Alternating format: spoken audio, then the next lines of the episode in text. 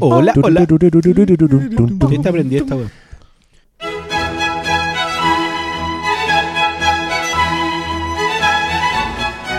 El Instituto Nacional de la Cultura y la Apreciación Cinematográfica presenta Filmcast Classics. Un espacio de conversación, análisis y tertulia sobre los grandes clásicos filméfilos de todos los tiempos. Con la conducción de Hermes Antonio. Cristian Briones, Oscar Salas y el Doctor Malo.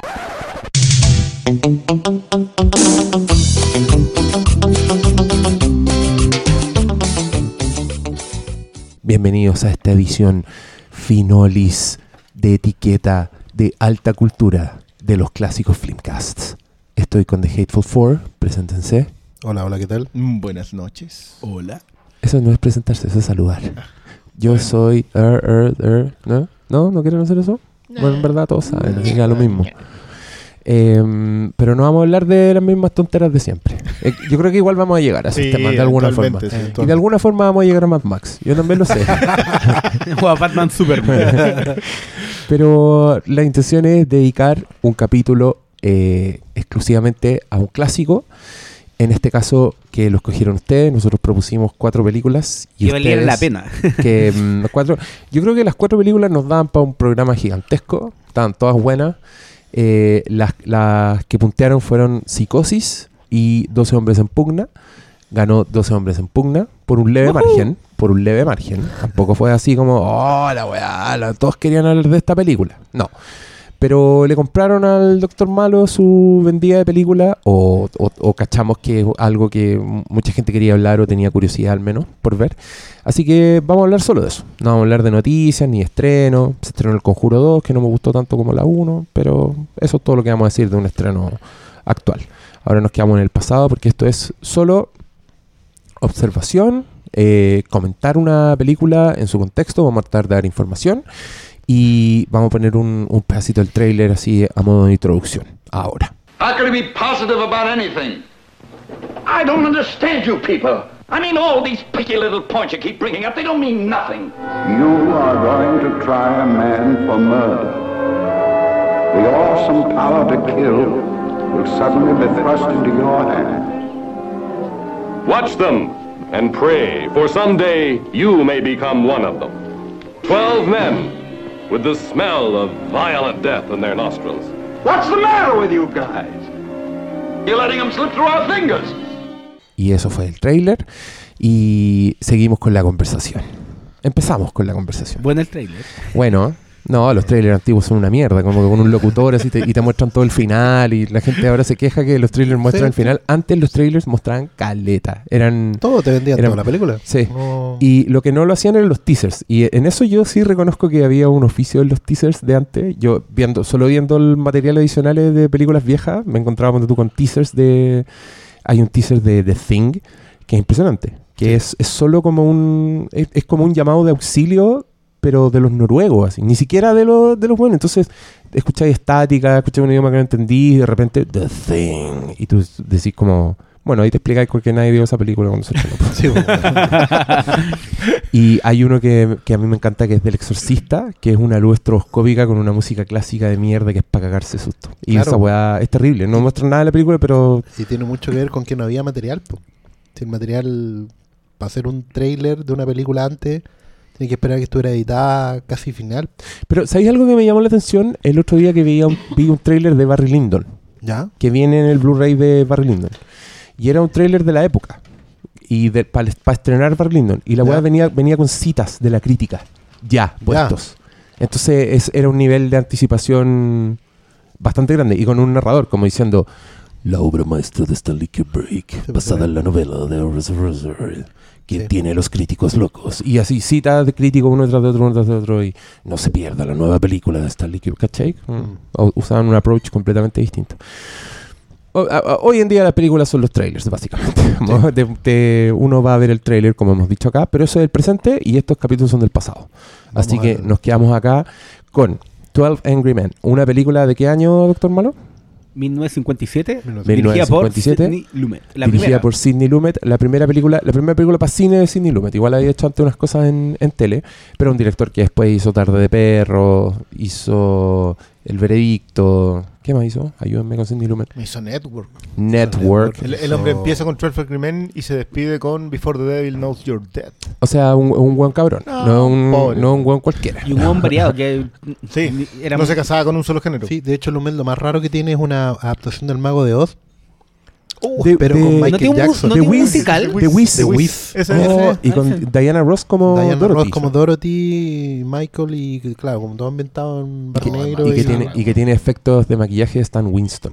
Y, Sí, y que es- si tú los veis son, son bien impa- impactantes. Sí, los diseños. La, la película en general es rarísima, yo creo que nunca la terminé de ver en ningún momento, pero te habla del, del tipo de, de la capacidad que tenía Lumet para interpretar historias y siempre anclado en Nueva York, que es una cuestión que, te- que tienen, que tiene como, como contrapunto a toda otra serie de, de- de directores que, que vivían en Hollywood, en California, digamos.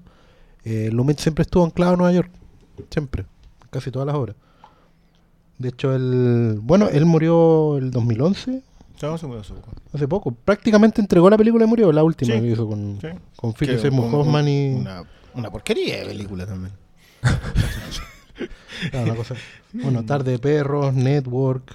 Sí, No, Net- sí. yo no quería mencionar Network porque ahí podemos estar un buen rato en parte. Esa es, es pero- para otro de estos capítulos. No, Puede ser. Completamente. Puede ser. Que, que está muy emprentada con esto también. Absolutamente. En- en, eh, tienen por ahí. Absolutamente. Y que, y que como esta, yo temo que en una época en que la conciencia social y la conciencia política, como el, mensaje, por decirlo entre comillas, está tan a la superficie y estamos tan conscientes de ello, que se siente un poco dated la película. Así como encontráis un poco que, que- ya pasó su época. Como, como todo lo que en algún minuto fue osado, siento yo como que está un poco debilitado, pero solo es porque existió un weón como Sidney Lumet que hizo esta película y que permitió que después empezaran a hacer más películas así y uno al final creciera viendo películas así. Entonces ya, ya no te sorprende tanto eso. Pero en esta película está, estaba muy buena. Perdona, ¿eso era sobre Network o, o 12 Angry Men? Eh, yo creo que sobre las dos un poco. Mm. Mm. Em, na- nadie está di- discutiendo la, la calidad de No, pero-. No, no, no, no, es que- que yo creo que Network tiene, tiene esa capacidad de ser una película que, sobre todo por porque se ha profundizado mucho en... Dejemos eso para un capítulo porque ahí nos podemos largar. Pucha, no cayó en mi trampa. Pero, pero es, yo creo que ese también es un approach súper válido a esto, porque uno, cuando nos planteamos el, el tema de hablar de clásicos, decimos, bueno, vamos a proponer puras películas buenas. ¿De qué vamos a hablar? Para, para, para. Espérate. Surgió Spice World. Pero eso era una broma. Recordemos ese momento que quería matarla, la quería matar. Fue una broma y, y tal como se predijo, hubo votos por ella, digamos. Entonces, hubo gente que quería que fuera Spice World. Pero a lo que voy yo es que la gracia de esto en el fondo tiene que ver con también aproximarse de manera... eh, porque hablamos para el público de hoy, ¿cachai? No vamos a hablar para los espectadores de 1957. Entonces, ¿Por qué no? hay que... no conseguimos una, máquina del tiempo. Tiene una ouija. han, visto, han visto demasiado el conjuro acá. demasiado conjuro. Eh, no, pero lo que me refiero es que ¿por qué alguien que hoy día tiene 20 años podría interesarse en ver esta película? Entonces hay que hacer el, el filtro y decir, bueno, hay cosas que a lo mejor de la película te pueden parecer eh, Anticuadas. anticuadas o que crujen o, o que tenéis que poner de tu parte para que la película avance. Pero por eso mismo es importante hacer este ejercicio de apreciación de la película es que esa es la para weá. destacar las cosas que, que están ahí de fondo y que siguen siendo súper valiosas, ¿cachai? Esa mirada que, que- Porque todos ya la habíamos visto alguna vez. Pero, y parte del- de las reglas de este ejercicio era volver a verla. Así ahora, es. ¿cachai? Con, con mirada de hoy. Y para hablar fresco de la cuestión y, y destacar esos puntos que son importantes de apreciar. Pero que también vale eh, en este caso contextualizar. O sea, yo igual creo que va a ser parte de nuestra... Ah, evidentemente. Eh, sí, eh, y, y decir que se hizo en una. Esta película se hizo en los 50, está, es un remake de una película hecha para televisión que dirigió el señor Frank- Franklin Schaffner, que después dirigió El planeta de los simios, Patton, entre otras. Papillón. Y, mm, y era en una época en que se hacían las películas, los, los telefilms se emitían en vivo. Era como la gracia. Como Claro. hacían como una obra de teatro, ponte tú, así, comillas. Y, y la orquestaban de manera que se hacía en vivo, entonces los buenos no se podían equivocar. Y, y por lo mismo este, este guion de un señor que se llama Reginald Rose. Esa era como el teatro con Pato Torres. Claro. era como grabado en vivo, pero, pero en el fondo, claro, la tele era el teatro en tu casa. Era una cosa muy bonita. Y, y que también tenía como todas su- esas complejidades técnicas de, con los movimientos de los actores que en esta película de ser un culo, porque ya empecemos a hacer una intro. Dos hombres en pugna eh, cuenta la historia de un jurado compuesto por 12 personas que no tienen nombre los personajes siquiera. Bueno, uno sí. Eh, pero son el número uno, el número dos, son 12 El número y 12. están todos, parten todos como muy convencidos de que este es un... Están ahí deliberando un veredicto sobre un asesinato y están todos muy de acuerdo en que el, el- el- el acusado es culpable, menos un personaje que de a poco empieza a dar vuelta al resto con argumentos, con puta, considerando detalles, siendo un poco detective el weón, también haciendo como un montón de cosas que, por lo que entendemos de la película, los que tenían que hacerlo no lo hicieron. O sea, no, Sí. no prestaron mucha atención. Los- ellos mismos dicen, pero como ni el abogado defensor dijo esta weá, y el otro dice, bueno, quizás es un abogado defensor que no le importa. Y, mm, y se empieza a armar toda esta dramaturgia así encerrados entre personajes que no sabes nada de sus vidas, no sabes nada de, de quiénes son, no tienen backstory. Entonces es una dramaturgia que es muy bacán y que yo debo acá reconocer que mi primer encuentro con esto fue el remake televisivo que se hizo el año 97 Así es. co- que lo dirigía William Friedkin y que yo me topé en el cable y que me quedé pegado precisamente porque encontré de- muy buena la weá. Era de haber agarrado 10 minutos y yo dije, de aquí no me muevo. Esta cuestión está muy interesante. Y el casting era súper bueno. Era... Ah, Jack estaba Lemmon. Jack Lemmon como, el, como Henry Fonda. Claro. y estaba George C. Scott como el personaje de Lee Jacob. Y eso a mí me encanta, porque acá me voy a poner nerd del exorcista. Existimos de esas personas. Sí, claro. Pero el, el- este personaje que en la película de Cindy Lumet es Lee Jacob, el jurado como el, el que está más empecinado en, la, El en- lo culpable, el jurado número 3, lo hace Lee Jacob, que en la película El Exorcista es el detective Kinderman, que era este que andaba investigando el asesinato de Burke Dennings y que se hace amigo del padre Carras. Entonces, en el, y en el remake noventero, este personaje, eh, que lo hacía Lee Jacob, lo hace George C. Scott, que en El Exorcista El 3 Exorcista 3. hace el mismo personaje de Kinderman. Entonces uno ya yo ya ten- hice esa relación y dije, no, hay que verla, obvio. Y después al final en los créditos aparece que es dirigida por William Friedkin, el director del Exorcista, y yo dije, ya, para, ¿qué, qué me estáis diciendo universo? ¿Que El Exorcista es la mejor weá de la vida? Sí, a esa conclusión llegué. y mm, bueno, yo vi esa película, ese telefilm, y me encantó. Me gustó mucho, porque está todo basado en esta weá, en el, en el argumento, en tratar de debatir, en analizar un hecho, en encontrar capas y capas. Y, y- la weá es como, es muy bacán porque cada cierto rato dicen, ya, votemos, y tú te das cuenta que algún jurado se dio vuelta, cambió de opinión y ahora está votando porque el weón es inocente. Y, y es muy... ¿Cómo se dice? Como te, te, te involucra la weá. Lo empezáis a ver y, y es muy fácil meterse y, y tomar partido. Como que le empezáis a El Henry Fonda es un héroe.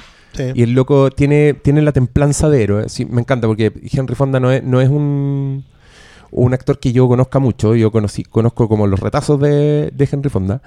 Entonces, cuando veis en esta película que el weón es, es capaz como de transmitir así nobleza, entereza, solo por cómo mira, tú decís, ya, con razón, este weón era, era una superestrella antes de que yo naciera.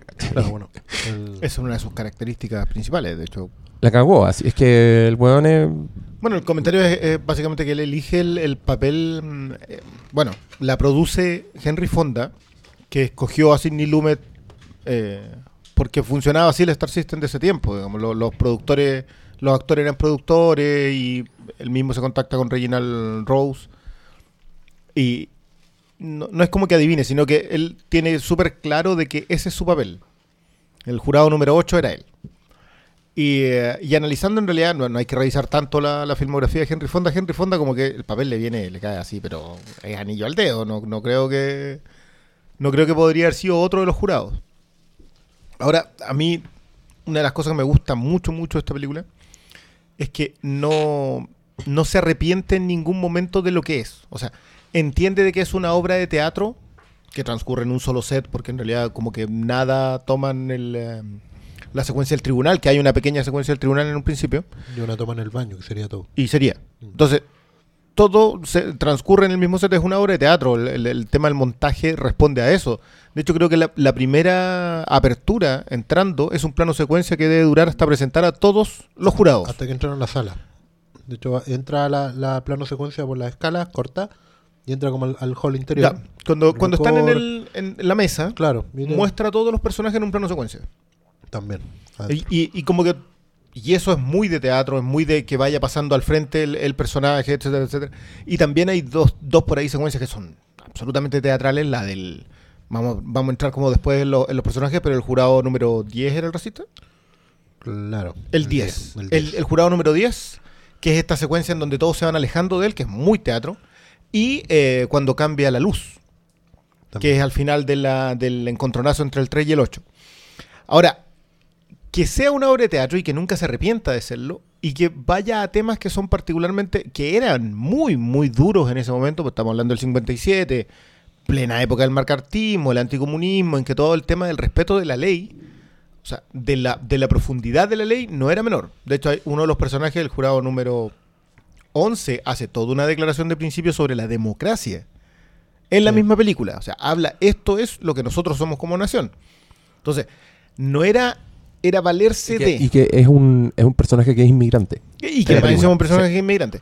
Eh, que, que es de hecho uno de los temas que aborda de manera más fuerte esta película, porque el racismo, los prejuicios, el, em, el clasismo, cómo afectan tus propias experiencias de vida En tu juicio. en tu juicio. Y eso es lo, eso es lo que hace más cuestionable y, a- y, y alabable a la vez el sistema judicial norteamericano. Porque todos los vicios del sistema judicial te lo dejan claro. El testigo presencial, que puede ser y no ser, porque puede tener prejuicios, etcétera, etcétera. El mismo sistema de jurados, porque acá es uno solo que se opone y empieza a haber todo un trabajo sobre si tiene razón o no en oponerse, porque ellos, eh, los, los otros 11, entran a votar culpable, se sientan y culpables, se acabó, esto vámonos para la casa. Es que igual, puta, la, la- para mí la clave y la gran gracia de la película que es una película de grises, en donde nunca te dice que es blanco y negro. Al principio del juez te dice, eh, estamos frente a un caso en donde la sentencia va a ser muy dura y es la condena de muerte. po.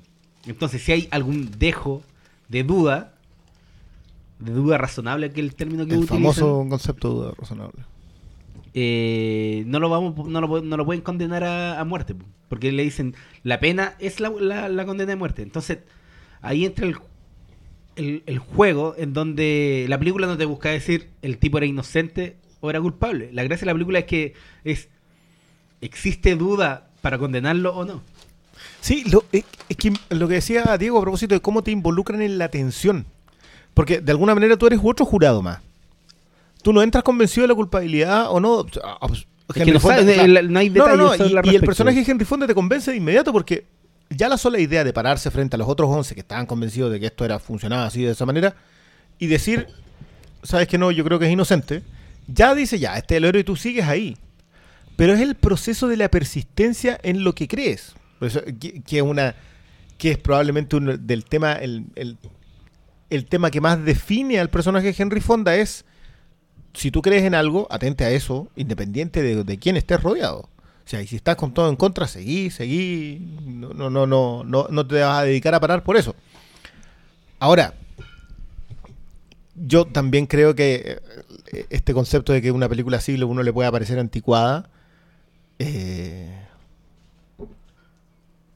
pues, lo lamento mucho por ustedes, digamos, no, no es... No, Pero es que esa es la guapa, yo no la encuentro anticuada. De hecho, No, hay, hay, hay- de hecho, hay un trabajo de cámara que va evolucionando en, en la misma película porque, no sé, pues, parte como muy encima de los de los jurados y de a poco te va acercando y te va asfixiando hasta, no sé, pues después veía a los, a los jurados en un contrapicado que, que no Sí, sé, pues, eso, weón, que, te atrapa lo- en el mismo relato de, de- que juega la película con, con esta idea del discurso. No es, no es que te hablando de alguien inocente o culpable. Es el juicio fue justo y hay alguna clase de duda en donde nos diga que este inmigrante que todos creen que tiene que irse, no sé, pues al final es como, váyanse el país a estos weones. Hay un dejo de... puede ser o no ser condenado a muerte. Y ese es como hay una wea de valores que representa el personaje de Fonda que, que igual Pero va relacionado a esa idea del héroe. po. pero que también tiene que ver con su propia historia. Que eso, eso es quizás por lejos a mí lo que más me gusta como, como revisión. Porque todos los personajes están definidos por quiénes son. Y, y quiénes son cada uno influye en la opinión que tienen sobre el caso. Entonces, hay un momento que Henry Fonda de hecho lo dice, le dice, ¿cómo dejamos nuestros prejuicios para hacer un juicio lo más objetivo posible? E- y y eh, que es después de la secuencia del jurado número 10, que, que ya, ya no podía estar más maravillado cinematográficamente hablando, porque más encima aleja la cámara de a poco, cada uno de los personajes se va parando. Que este son, son eh, ejercicios. sí, cuando el, el- la mayor discurso racista de la película. Eh, Exacto. Que todos se van alejando. Y el, el tiene- jurado número tiene- y 2, tiene el mayor remate, el mejor remate posible. Que, jurado número 3. Jurado número 3, que el único que se queda sentado, que era el imperturbable, que es uno de los más firmes en, en su postura de culpable. Porque, y, y al final le dice, bueno, nadie me escucha, es el racista. Y, y el otro le dice, yo lo escuché, ahora por favor siéntese y cállese. Ya, ni siquiera si estoy de acuerdo con su racismo o no, es que usted es un tipo insoportable en su intolerancia.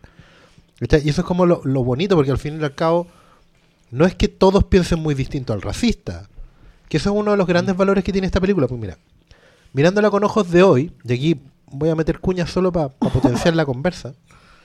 eh, por ejemplo, eh, a mí cuando empieza la película, a mí me hizo ruido el plano del, del, con- del, del- del sujeto enjuiciado, del, cabro. acusado, del cabro acusado. Porque me entregó mucha información de golpe.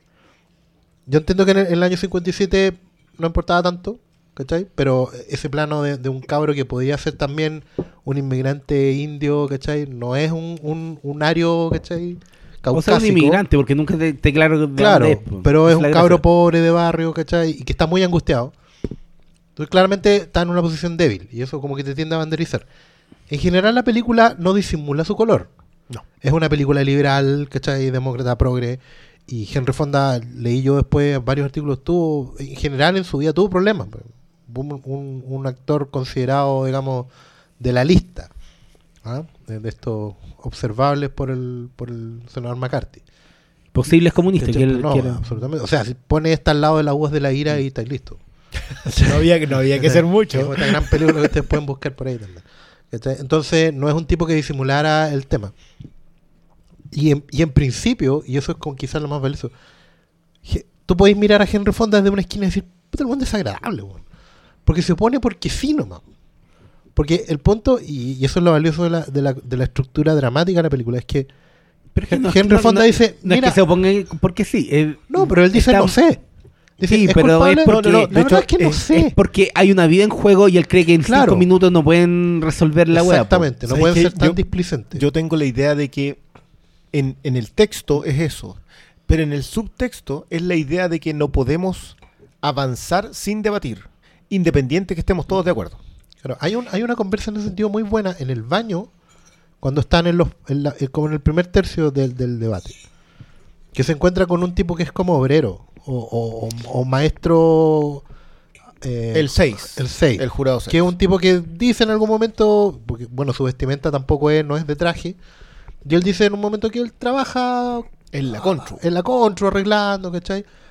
Y ellos dos le hace- hacen cuestionamiento muy bueno. Es quizá el que más cuestiona a Henry Fonda y lo deja callado en un momento.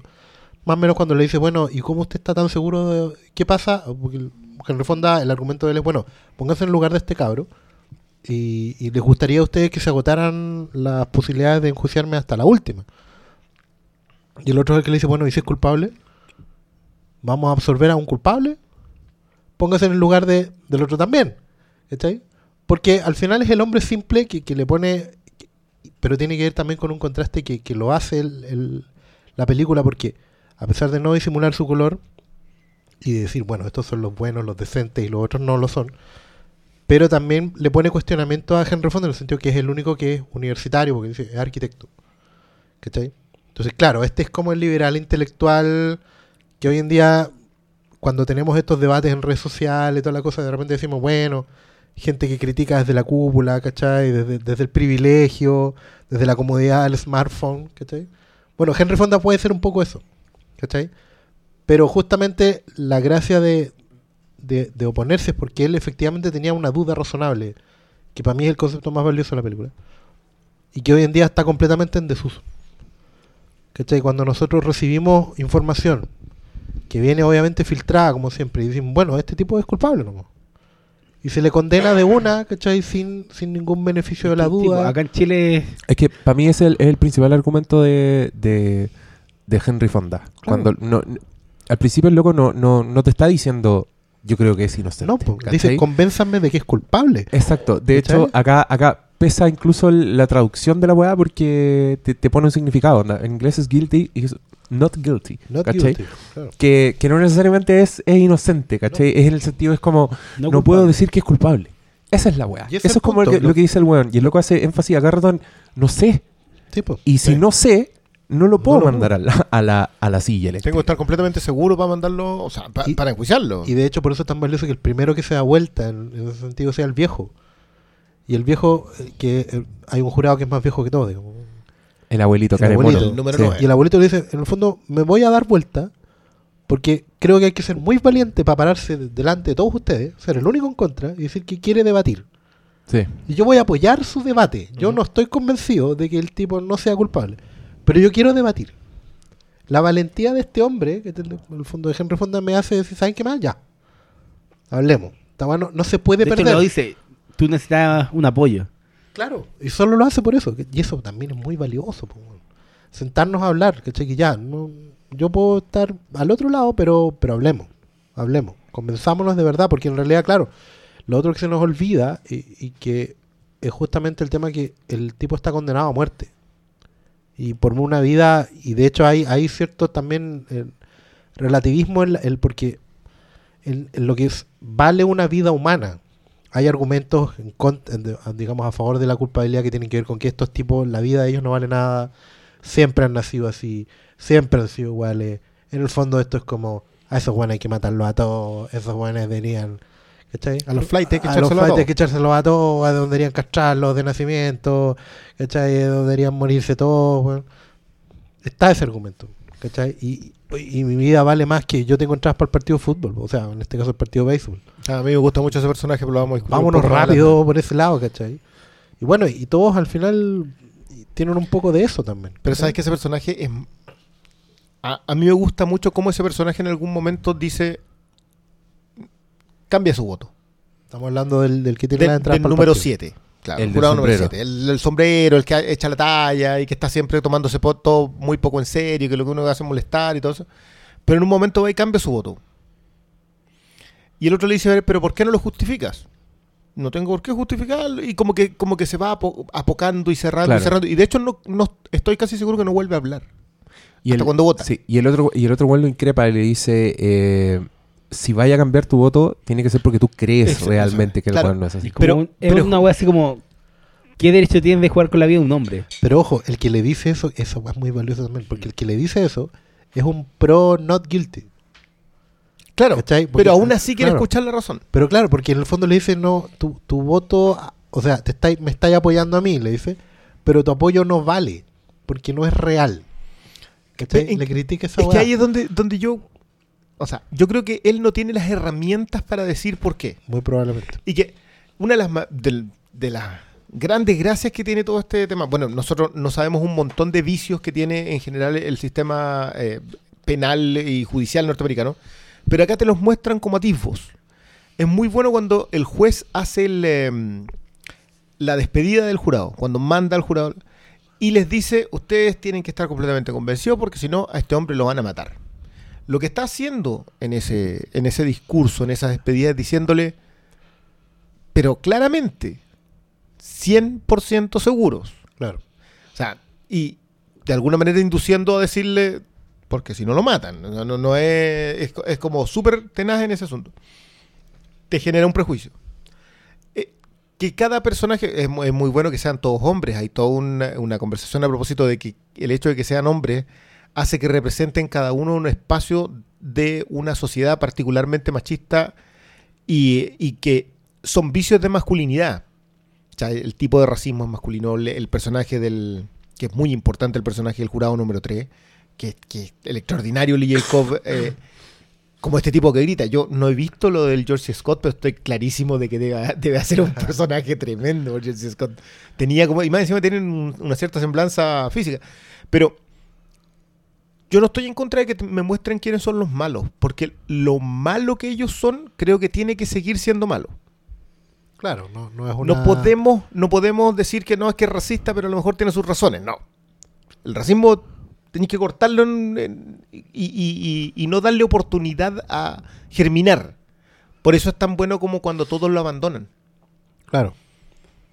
Entonces, Pero también es valioso el hecho de que las mismas historias de, de estos personajes, de los que no sabemos los nombres, nos van desen- desenvolviendo de a poco. Y eso sirve para también darse cuenta que el juicio final venía cargado de mucho prejuicio. Y, el, y, y el personaje Fonda sirve para ir desenvolviendo todo esto con sus propios con- con prejuicios.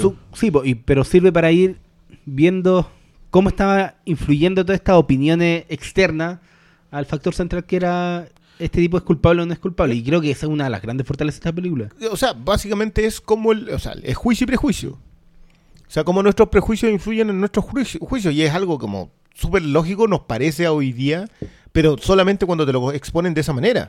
No, y, y en esa línea es como una, puta, una de las más hermosas de la película es cuando te están hablando toda la película que es un día caluroso y te lo pones sudando, salvo uno, que era el cuatro ojos, Es marav- esa secuencia es maravillosa. y que hay un momento en que suda, En que que, suda. es justo cuando duda, po. Exacto. No, sí, bueno, eso es algo de lo que yo me paro y aplaudo en general del cine de, de esa década. Yo creo que entre el 45 y el 60 hay momentos gloriosos en cuanto a que los tipos te contaban pequeñeces, con pequeños detalles, te contaban historias completas. O sea, este es un inmigrante que llegó de Europa, que aprendió a hablar inglés acá, que se dedica a hacer relojes y probablemente venga arrancando. Y te lo cuenta en medio diálogo, que es como, ¿y usted qué es lo que hace? Yo hago relojes. Ah, bueno, de Europa los relojes son mucho mejores. y así, como con esa pasada ya tenéis claro, bueno, el acento, cuando corrige al otro en inglés. Le, corrige el inglés cuando habla de la democracia. Porque es como el único naif, inocentón que cree en este discurso de, de la América, la tierra de la oportunidad, de Land of the Free. Y el otro detalle maravilloso que es que es el único one que usa suspensorios. Pero que esa weá es, pero. Así se hace cine, po, con todo. Entregáis información con todo lo que tenéis a mano. ¿Cachai? Y que algo que se ha perdido en Completamente, el cine, en el cine blockbuster. Sí, porque hay, mucho. hay algunos que lo hacen evidentemente. O sea, no, yo vengo de un barrio pobre. Yo vi lo que era una pelea con navaja. Pero en cambio el otro que está al lado, que es este maestro de la constru, lo, lo tienes que es- primero escuchar y después ver cómo está vestido. Claro, weón con polera y, y un pantalón así de tela. ¿cachai? Y es el único que, por ejemplo, defiende al viejo solo por el hecho de ser viejo. Ah. O le dice, usted no va a volver a interrumpir al viejo, y si no, yo lo voy a poner en su lugar. Y después le dice, caballero, por favor, hable. Con todo ese respeto que en teoría tenéis en el barrio por tus viejos, porque al final, como no tenéis nada, valoráis las otras cosas, po, valoráis a la gente. ¿no? ¿Cachai? De hecho, cuando el mismo viejo, este, este jurado, desacredita al testigo, porque había dos testigos en la vista del, del- del- del juicio, Digo oculares. testigos oculares, un viejo que había escuchado el, el momento del asesinato y una vieja Y que supuestamente visto había visto al cabro al bajando la salir corriendo y dice, pero ¿por qué habría mentido este viejo? Y el viejo sin decirlo dice, porque los viejos estamos tan abandonados que necesitamos atención. Así es. ¿Cachai? Y preferimos mentir, inventar con tal de que nos O tomen sea, en cuenta. Más que atención es como reconocimiento, saber que Claro, existimos. que existo Que hay todavía. una hu- que dejamos una valgo, huella. Que valgo, ¿cachai? Y por eso ese viejo, los primeros planos de él son absolutamente así como... Y por eso también lo hacen tan cerrado. Claro, es una es como de, de- de cuadro bíblico, ¿cachai? El viejo siempre está mirando como, como la luz de Dios, po. Como si se fuera a ir en cualquier momento. Es que eso, yo quería hablar de eso, porque esta, esta película hemos dicho que es teatral y todo, pero es más cinematográfica que la concha de su madre. Como su, el uso del montaje que tiene, el uso de la fotografía, todas esas cosas. Fíjense bien, que es- es súper difícil en la primera pasada porque uno está como, está muy metido en el drama, está ahí siguiendo la historia, como que uno, e- eso es lo que está en superficie, como que en eso está, está ahí concentrado. Pero si ustedes empiezan a fijar en la puesta en escena, se van a dar cuenta que pasan cosas hermosas como, como es la eso mismo, que el loco, a medida que progresa la historia, va acercando cada vez más la cámara, al punto de que en el clímax está en primeros planos que son muy Muy claustrofóbicos. cerrado, sí. Y, mm, y- y el loco solo abre la cámara en tres partes. ¿cachai? Abre la cámara al principio, cuando te presenta la geografía del lugar, el loco. te- al medio, cuando los buenos le hacen la desconocida al racista. Claro. Y después al final cuando hay un acuerdo. Y ahí usa un plano gigante con un lente largo que hace que haya, haya más aire todavía, porque el loco quiere transmitirte la sensación de, de libertad, de salida, como que ya, Claro. ya se acabó. Y todas estas cosas funcionan, yo creo que te funcionan a nivel inconsciente, que no, te- no tengáis noción de ellas, pero es tan así que para mí una de, la- de, de mis secuencias favoritas es cuando el loco hacen una de las últimas votaciones Ya. y lo hace con primeros planos de las manos levantándose. Cuando queda 11-1. Y tú sabes precisamente. Y siempre, y- incluso hay uno en que tú no sabís quién es y parte solo en la mano y la cámara baja cuando baja la mano y te das cuenta de que es el, el presidente de los de los buenos que se acaba de dar vuelta. Y, y el único que muestra la cara cuando está la mano levantada es el viejo. ¿Cachai? Todas las demás son las manos solas, menos el viejo que se, se ve su cara en el, en el encuadre. Tiene ese tipo de, de sutilezas la película y, y también cuando te das cuenta de cómo se hizo, porque esta película tenía muy poco presupuesto. Entonces yo por ahí leí que los locos tenían, tenían que iluminar los ángulos. Claro. Podían solo iluminar los ángulos, entonces hacían todo lo que era desde ese ángulo. Y ahí te volvís loco, porque eso significa que los buenos tuvieron que hacer pedazos de cuando ya están todos de acuerdo, tuvieron que hacer pedazos de cuando la pelea está en, en lo más alto, ¿cachai? Tuvieron que preocuparse del, de que coincidieran los niveles de sudor, las manchas de las camisas, y después todo eso se armó en montaje, y ahí tú decís, no, esta weá, esta weá es otra cosa. Yo leí un artículo de donde entrevistan a Lumet a raíz de un libro que él hizo sobre técnica cinematográfica. Y contaba que, como dijo Malito al principio, que efectivamente al principio de la película, el primer tercio, las tomas son en picado, de arriba hacia abajo. A medida que avanza el debate en el segundo tercio, están a nivel del ojo. Y al final están en contrapicado. Cosa de justamente ir aumentando la, la claustrofobia del, del tema. Y lo otro que Eso, bueno, detallito chico. El director al que eligieron, el director de foto, era un director exper- experto en Sí. espacios cerrados en blanco y negro. O sea, lo colocaron ahí justamente eso. Y lo que dices tú también tiene que ver con el paso del día. también. La luz va cambiando en función de que el día va pasando. Claro. Por eso también la, la- el telefilm original está cortado en dos actos. Y esos dos actos, eh, que es cuando, entre comillas, como que hay una cambiada en 6 a 6, se oscurece y empieza a llover. Claro. Entonces cambian los climas. Hermoso. Entonces, sí. ¿cachai? y, lo, y lo otro que, que tiene mucho que ver también. Porque yo cuando empecé a verla fue como, oh, y, y ah, él sale la dimensión desconocida, ah, él también sale la dimensión desconocida, ay, y, y- ay, eran puros, casi puros veteranos de la dimensión desconocida. Tenía una puesta en escena y una técnica cinematográfica que también se nota mucho, que no solo porque es telefilm, sino que también la, la encontráis en muchos capítulos de la dimensión desconocida. Este tema de los picados, los contrapicados, y la distorsión del ángulo, y la iluminación, toda la cosa. Em, pero también se nota mucho, y ahí tiene que ver con lo que decías tú, que son, son actores del método. De, de- de la escuela de Lee Strasberg y esta, este- esta, esta escuela de actores en que los jóvenes se meten en el personaje y se convierten en el personaje. O sea, los jóvenes actúan, encarnan tan profundamente en personajes y yo al final, por ejemplo, no podía dejar de sentir empatía por Lee Jacob. Que es un personaje que se te derrumba en el Porque está equivocado, pero el weón tiene razón de estar equivocado. O sea, no sé cómo explicarlo. Es como que ya puede- hay algo que lo está que equivocado, pero el weón es eh, igual que el que el Marshall, que es el, el- el imperturbable. Él también es súper sólido en su argumento. ¿Cachai? Puede que esté equivocado, pero el weón no Claro, porque- abusa, no, no, no, no manipula. El weón eh, es de una línea. Y de hecho, cuando el EJ Cobb al final se queda solo, que es como estaba Henry Fonda al principio, es como súper difícil no sentir empatía por él también. Claro, pero, pero hay una secuencia, o sea, el- la secuencia está armada de manera distinta. Ahora, el jurado Ah. número 3, que es el este imperturbable, él tiene, bueno, de nuevo, cada personaje representa un aspecto de la sociedad norteamericana. Sí, Eso, pues. eso es, es como, no hay, no hay que meterle mucho en cincel para llegar ahí. Y ese personaje imperturbable a mí me gusta mucho porque es el tipo que intenta creer que es objetivo. Hace todo el esfuerzo por atenerse a los hechos. Absolutamente. Y llega un momento en que le dicen que los hechos pueden no ser tales, que es la secuencia en la que suda. Claro.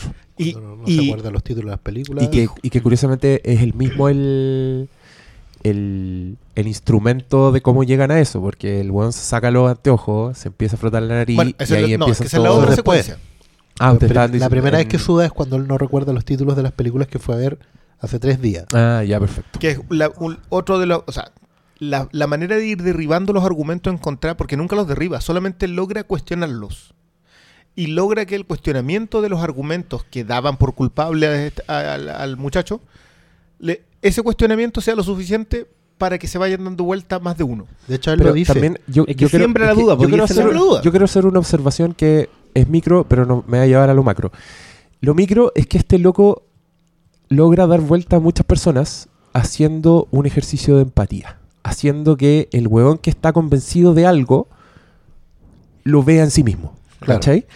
Em, al, a este huevón cuando logra que él no se acuerde de las películas y le dice, y eso que tú no estás ahí distraído ni nada, ¿cachai? Cuando logran que, para mí fue un, un momento maravilloso, en que el viejo le empieza a hacer tantas preguntas que el huevón pierde, se, sale de quicio y el huevón dice, el viejo no tiene idea de lo que está diciendo. El testigo. Entonces claro. ahí todos dicen, ah, Entonces este viste, como testigo que es tú inválido, mismo llegaste a, a esa conclusión, Claro. ¿cachai? Por otro lado, también, también puedes seguir lo mío. Pero para mí es una película que eh, mejora el mundo porque eh, finalmente es una película que es un ejercicio de empatía. Todo el rato. Sí. O sea, el... Ponerte en el lugar del el- otro. exacto. Poner en el lugar del otro, que es una weá que puta que nos falta. Yo lamento ponerme tan Pastor Soto en este momento, pero es La- cierto. La película tiene esa cualidad. ¿eh? Y me, y me gusta porque, claro, te lleva finalmente a ser empático con el huevo más odioso, ¿cachai? Con el, con el malo, con el jurado número 3. Claro. Cuando finalmente el loco deja caer esos documentos y se ve una foto con su hijo y el loco, entre toda su rabia, se le sale, estos pendejos, weón, no importa lo que tú hagáis por ellos, porque...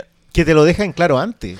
Si ya antes ha- habla del hijo, Sí, eh, De muestra hecho, la parte foto. con una foto. El Claro, hijo, el hijo le había foto. pegado un combo y después Habla de, eso de la no se habían pelea. vuelto a hablar. Claro. Y tú, ¿cachai? Que Y habla de los dos años que no se ven. Exacto. Y ahí viene, se cierra el círculo en ese momento, Claro. el one se desploma y entendís todo. Y me encanta, porque es una película, yo cuando digo que esta película es antigua, lo digo en términos de, del mensaje, po. como cómo está presentado el ah, mensaje, ¿cachai? Ahí Porque es donde yo quiero llegar en algún punto. en un mundo donde, no sé, pues existe Haz lo correcto, donde existe Spike Lee, donde existe Oliver Stone y un montón de buenos que por supuesto se están parando en los hombros de Sidney Lumet, ¿cachai? Claro, sí. Cuando hay pasado por todo eso, cuando hay crecido viendo esas películas, veía esta y claro, pues la weá tiene como... más- las pinceladas son más gruesas, ¿cachai? Como que están más... El momento del, del racista que es hermoso por, precisamente porque, es- porque es, es puro, es simple, es básico, ¿cachai? Claro. Ahora nos parece así, pues, nos salta. Es, es el momento teatral, ¿cachai? De hecho, a mí me encanta porque el, la raza del weón, pese a que lo muestran al principio y el loco es latino, no, no- no es indio, o sea, son súper parecidos, Sí. pero nunca entran en esos detalles. ¿cachai? O sea, de hecho, el discurso del racista es tan amplio, sin es tan general, no tiene no tiene insultos racistas, no, no tiene contexto, no te dice este weón lle- llegaron todos, cruzaron la frontera, Claro, ¿cachai? No, te, no te dice nada de- específico. lo cual lo transforma en una hueá universal, pero también anticuada desde ese sentido, porque Claro. nosotros actualmente el cine, el cine político, el cine de acá de estas cosas, es más específico que la chucha, ¿cachai? Como que te habla del negro, del negro de Brooklyn, te habla de la historia de los lugares, ¿cachai? Estoy, estoy pensando en alguien como, como Spike Lee. Pero no, pues esta película no. Entonces yo esta película la puedo resumir en, en esto, como en el ejercicio empático, como que todo lo, yo, todo lo que veo es un ejercicio de empatía. Cuando el weón se da cuenta de que la testigo que dio la weá tan importante no es confiable, es porque él mismo piensa en sus lentes, ¿cachai? Cuando los locos le dicen, tú cuando te vayas a acostar te sacáis los lentes, ¿cachai? Y yo, y yo ahí también pensaba, puta, era una época donde no veía tanta tele. Yo, yo sí me Claro. acuesto con lentes porque estoy viendo tele. Y, Claro. y si, si escucho algo probablemente me pare y si tenga los lentes puestos. Pero claro, ahí te- tenía un punto el weón. Estaba diciendo, la loca llevaba una hora tratando de dormir, no tenía los lentes puestos, No, ¿cachai? po, y no se los puso para mirar por la ventana Y porque ahí- fue una cosa que casual. Y ahí el weón dice, not guilty. Y es un momento hermoso porque... Y, y- y me encanta porque... todas las vueltas de Sí, votos vueltas- son las buenas. de son- votos son- de hecho, la, de hecho, la del racista también es en ese sentido es Pero Al- la- la es que al final- ¿sabes que la vuelta del racista, o sea, a mí, yo de partida creo que la secuencia que más adoro es la secuencia del racista quedándose solo. Sí. Con todos parándose. Independiente que, yo vuelvo a insistir, esta película puede ser teatral, pero no siente culpa de ser teatral No. y sigue manejando ese nivel cinematográfico.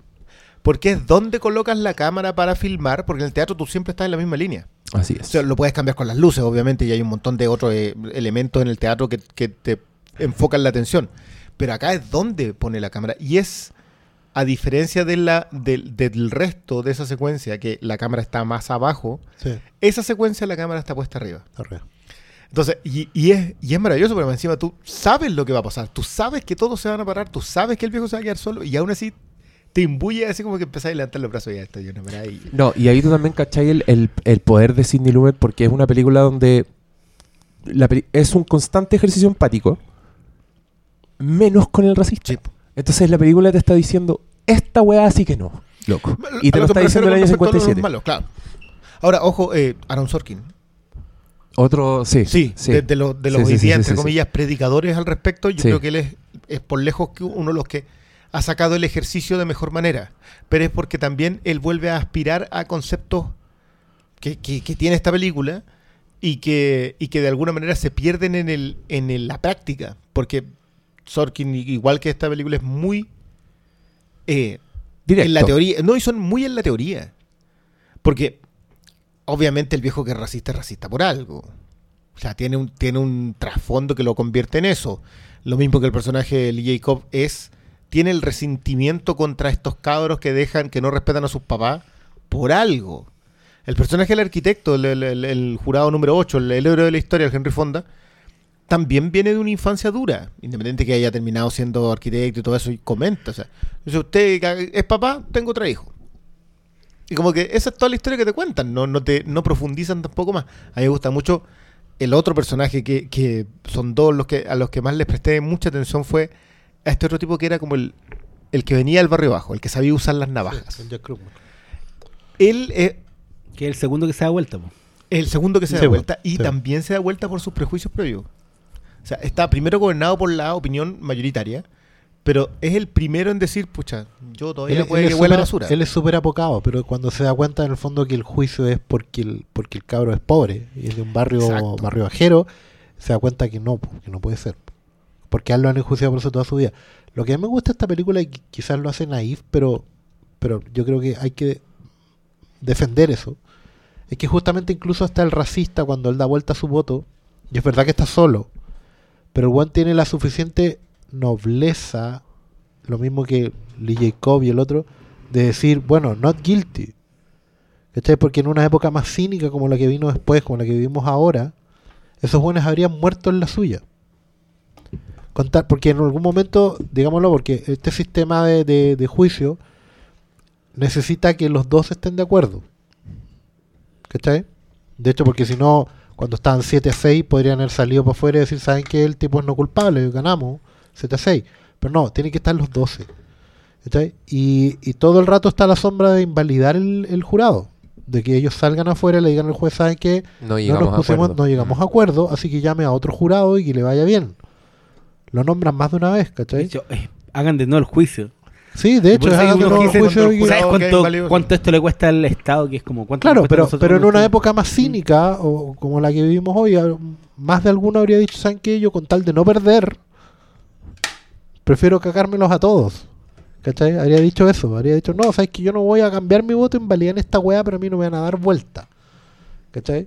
Pero todos, eh, toda esa gente, en el fondo, equivocados o no, tienen la suficiente nobleza o altura de miras para decir, bueno, not guilty nomás. Porque hay una duda razonable, insisto. Puede que hayan liberado a un hombre culpable. La, la, la posibilidad está, ¿cachai? De que el, el cabro efectivamente haya matado a su padre. Pero no puede Pero- estar 100% seguro. Pero no puedes estar 100% seguro, ¿cachai? Y eso es como, esa, esa nobleza la hace un poco de modé, ¿cachai? Pero, pero, Pero puta, porque pero, eso- pero hay que Sí, rescatar po, esa pero en el mismo relato de que desde el comienzo te dicen que no hay matices, po. O la wea así o es del otro lado, o, y negro. o lo tiramos a la silla o lo tienen que dejar libre. Y yo creo que ese mismo juego va definiendo el mismo discurso de la película. Yo vuelvo, vuelvo a insistir con el tema de- del texto. Creo que el texto en, en 12 Angry Men es súper evidente. O sea, te lo deja clarísimo. Hay discursos sobre la democracia, sobre la calidad del debate, sobre la duda razonable, etcétera, etcétera. Pero llega un punto en donde el subtexto pasa a ser mm, pasa a tener otro peso.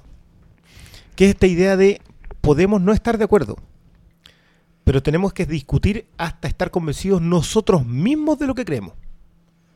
Una, una cuestión que, o sea, si piensas que lo otro es anticuado, ese concepto, ese está muerto, enterrado, le Ya no- ya no corre, ya corremos, le, le hacemos homenaje de vez en cuando y sería. Todos habrían pensado que es una competencia de quién gana. ¿Cachai? ¿De qué, de qué bando? Por eso no me gusta la denominación de héroe de Henry Fonda. Exacto. Y Porque- por eso, y por eso no siento que él es tanto desprecio bueno. por Lee J. Cobb al final. ¿Cachai? Sí, bueno, lo de la Siento- chaqueta es memorable. Sí, pues bueno. Siento que él, él, en su error, igual tiene motivos para estar prejuiciado. O sea, él pudo haber muerto. Su hijo pudo haberlo matado. Le pegó un combo nomás. Pero pudo haberlo matado. Él solo dice not guilty porque se da cuenta de que está extrapolando su propio drama interno. Y por eso O sea, es su, tan bonita la secuencia de la escalera al final porque es el único que se va lento.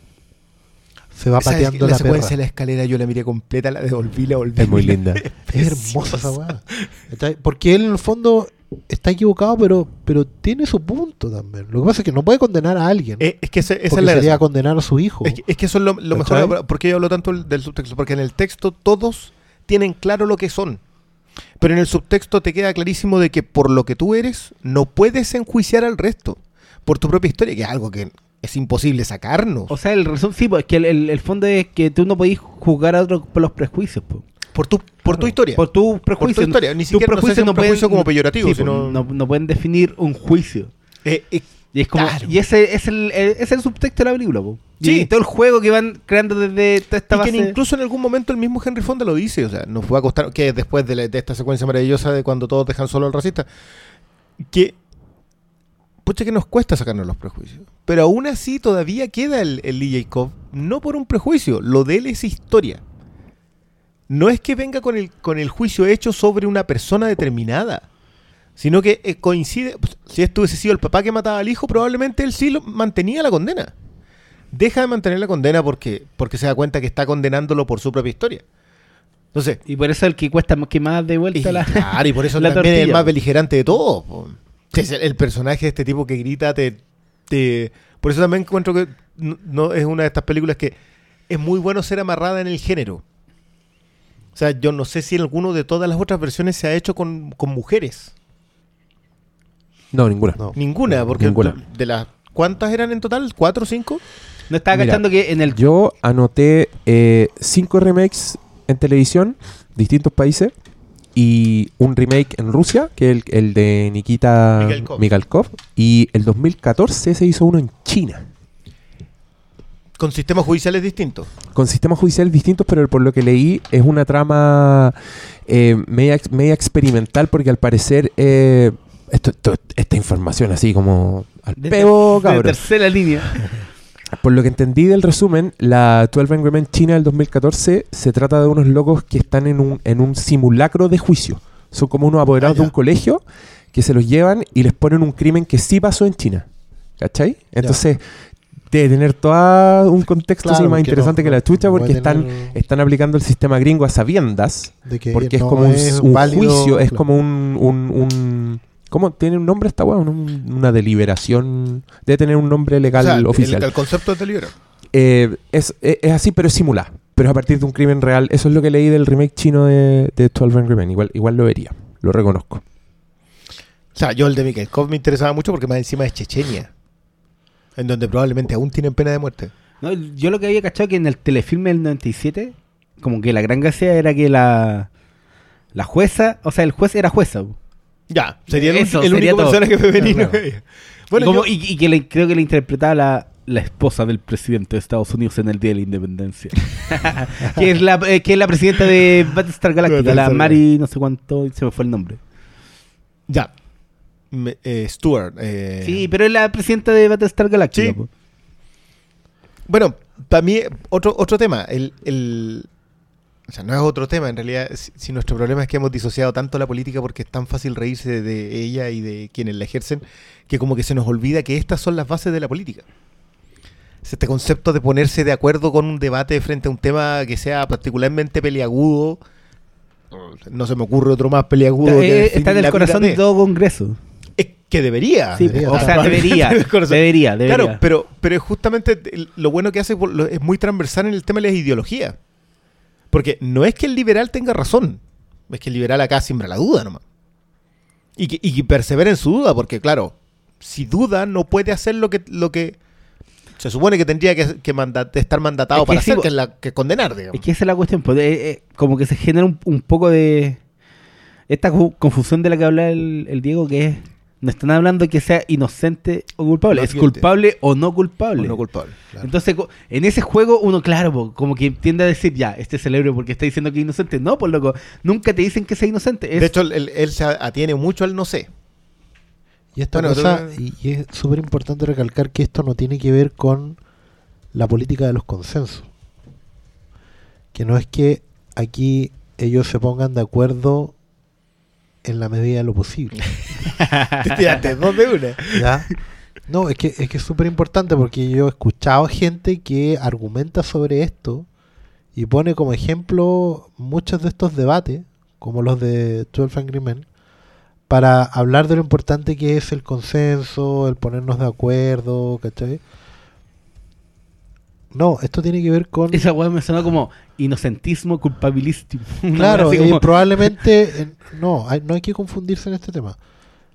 Pararse uno d- frente a once y decir esto es lo que yo creo, ¿cachai? Convénzanme de lo contrario. E incluso, una cosa muy importante, hay un momento en que Henry Fonda al principio dice, ya votamos, voy a... Eh, espera, Ah, cuando él dice, Sí. no, cuando yo no voy a votar, yo no voy a voten votar, ustedes voten ustedes Si- en secreto después de toda la deliberación que tuvimos. Que cuando se da vuelta el, Sí, el, el viejito. el 9. Claro, pero es, si nadie quiere, está dispuesto a debatir, yo me pliego, ¿cachai? Pero porque en el fondo a él, él Esa ahí- es la política de los acuerdos. claro, pero, pero no tiene que ver con, con claudicar necesariamente, ¿cachai? El bueno está dispuesto a, a poner a prueba su, su punto, ¿cachai? El bueno está dispuesto a perder con tal de poner a prueba su punto, porque él hace un bluff ahí. Si hubiera estado jugando póker, eso es un bluff. Y justamente manipula a los otros para que por lo menos uno se dé vuelta.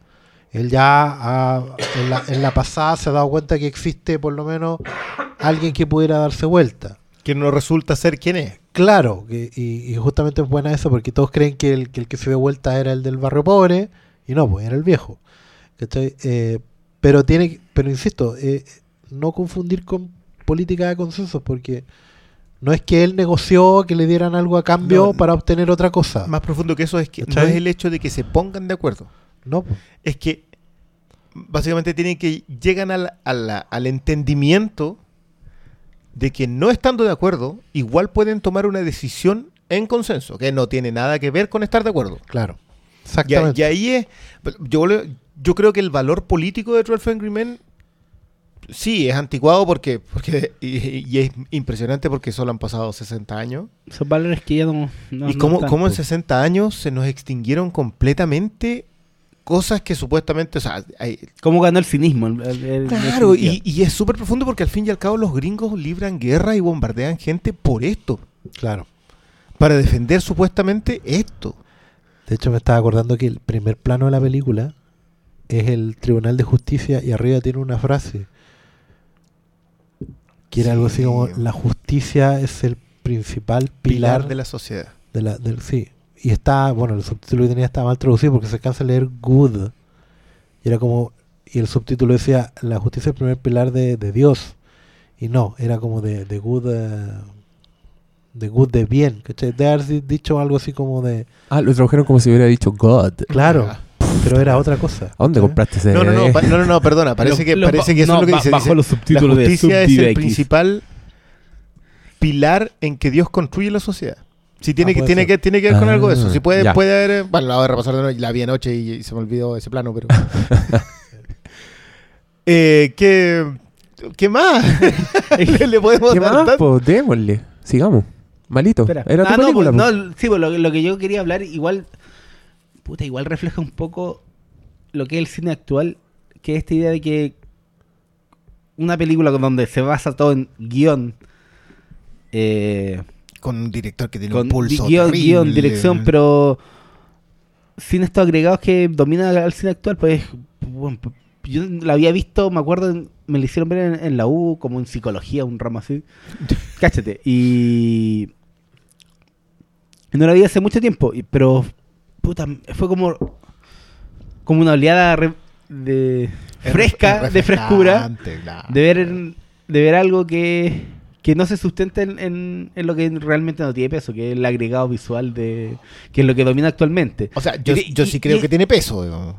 ¿Qué cosa? el agregado visual. No, pero yo estoy hablando del, de la pirotecnia insulsa que no tiene Claro, pero acá Hay- hay- efectos- no, pues, Michael sí, po. Bay y... Claro, no hay, sé. hay, hay No. efectos y efectos, No, pero no lo consideremos para esta conversación. No, pero estoy- yo No, estoy pero- hablando, pero- pero, Creo que sepa pero, dónde va. pero, pero Ahí- la que, incluso la que la, la pirotecnia que tiene peso es escasa ahora. ¿cachai? Y entonces Dijimos que íbamos a llegar a esto.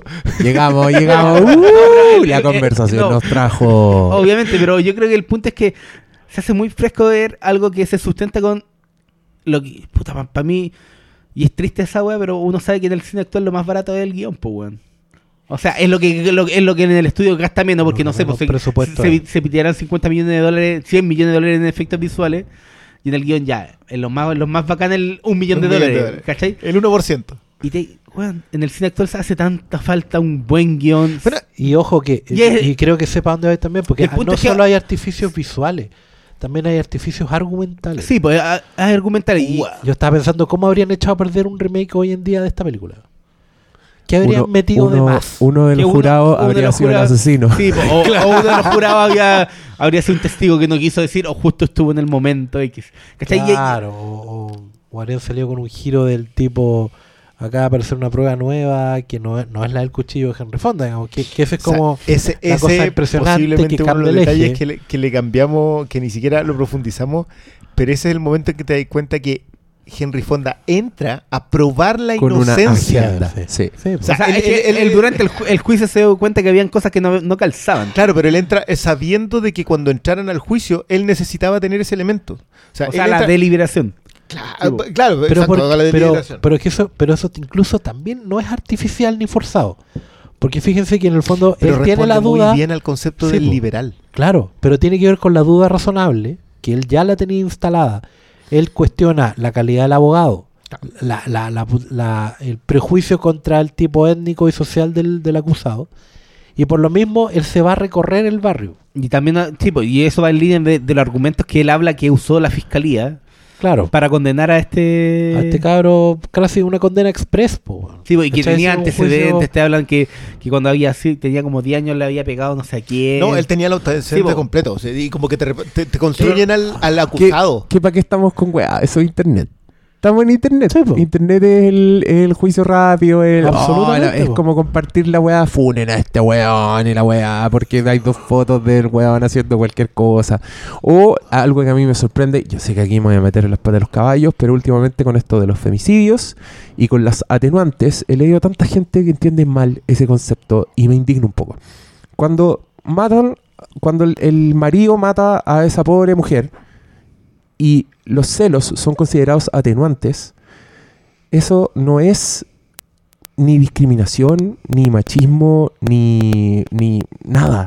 Es la ley, ¿cachai? Exacto. Todos los crímenes que se consideran pasionales, es decir, un crimen que ocurrió en un momento en que viste todo rojo por X motivo, es un atenuante porque es distinto a un crimen premeditado. Exacto. Eso es todo.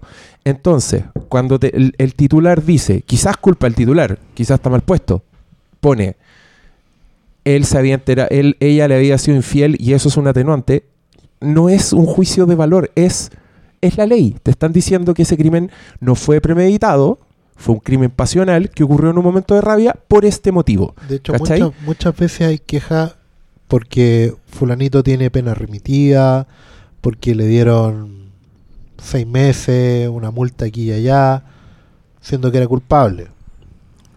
Hay que recuperar el valor de la culpabilidad, digamos. Y esta película lo pone so- sobre la mesa.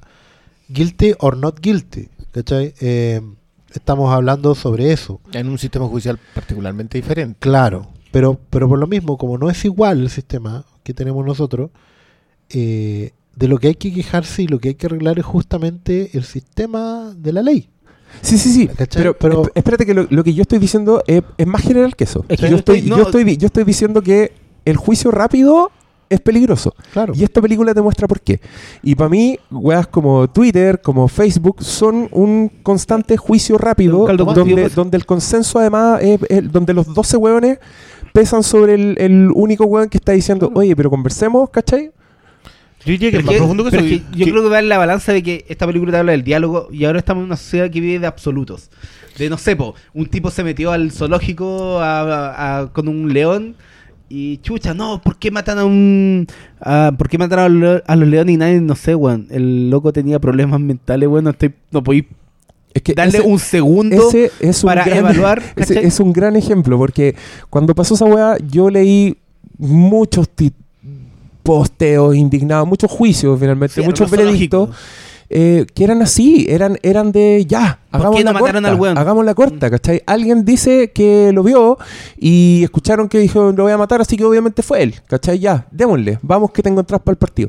Yo esa weá la veo, la veo en internet, lo veo con gente que quiero, lo veo con amigos y no, pues weón, como necesitamos más empatía. En el caso del weón del león, que es heavy, yo amo los leones, voy al zoológico y salgo deprimido. Una vez llevé a mi, a mi guagua y salí de verdad triste. Encontré que era un lugar de muerte la weá.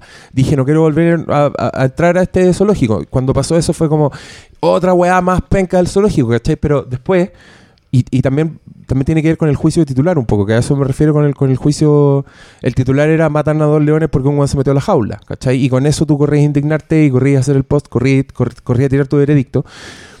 Pero, ¿dónde está el ejercicio empático? Eso es lo que cuesta más. Eso es lo difícil. Y en esta película incluso me llega a parecer como siento que, que bacán esa época donde se podía hacer eso.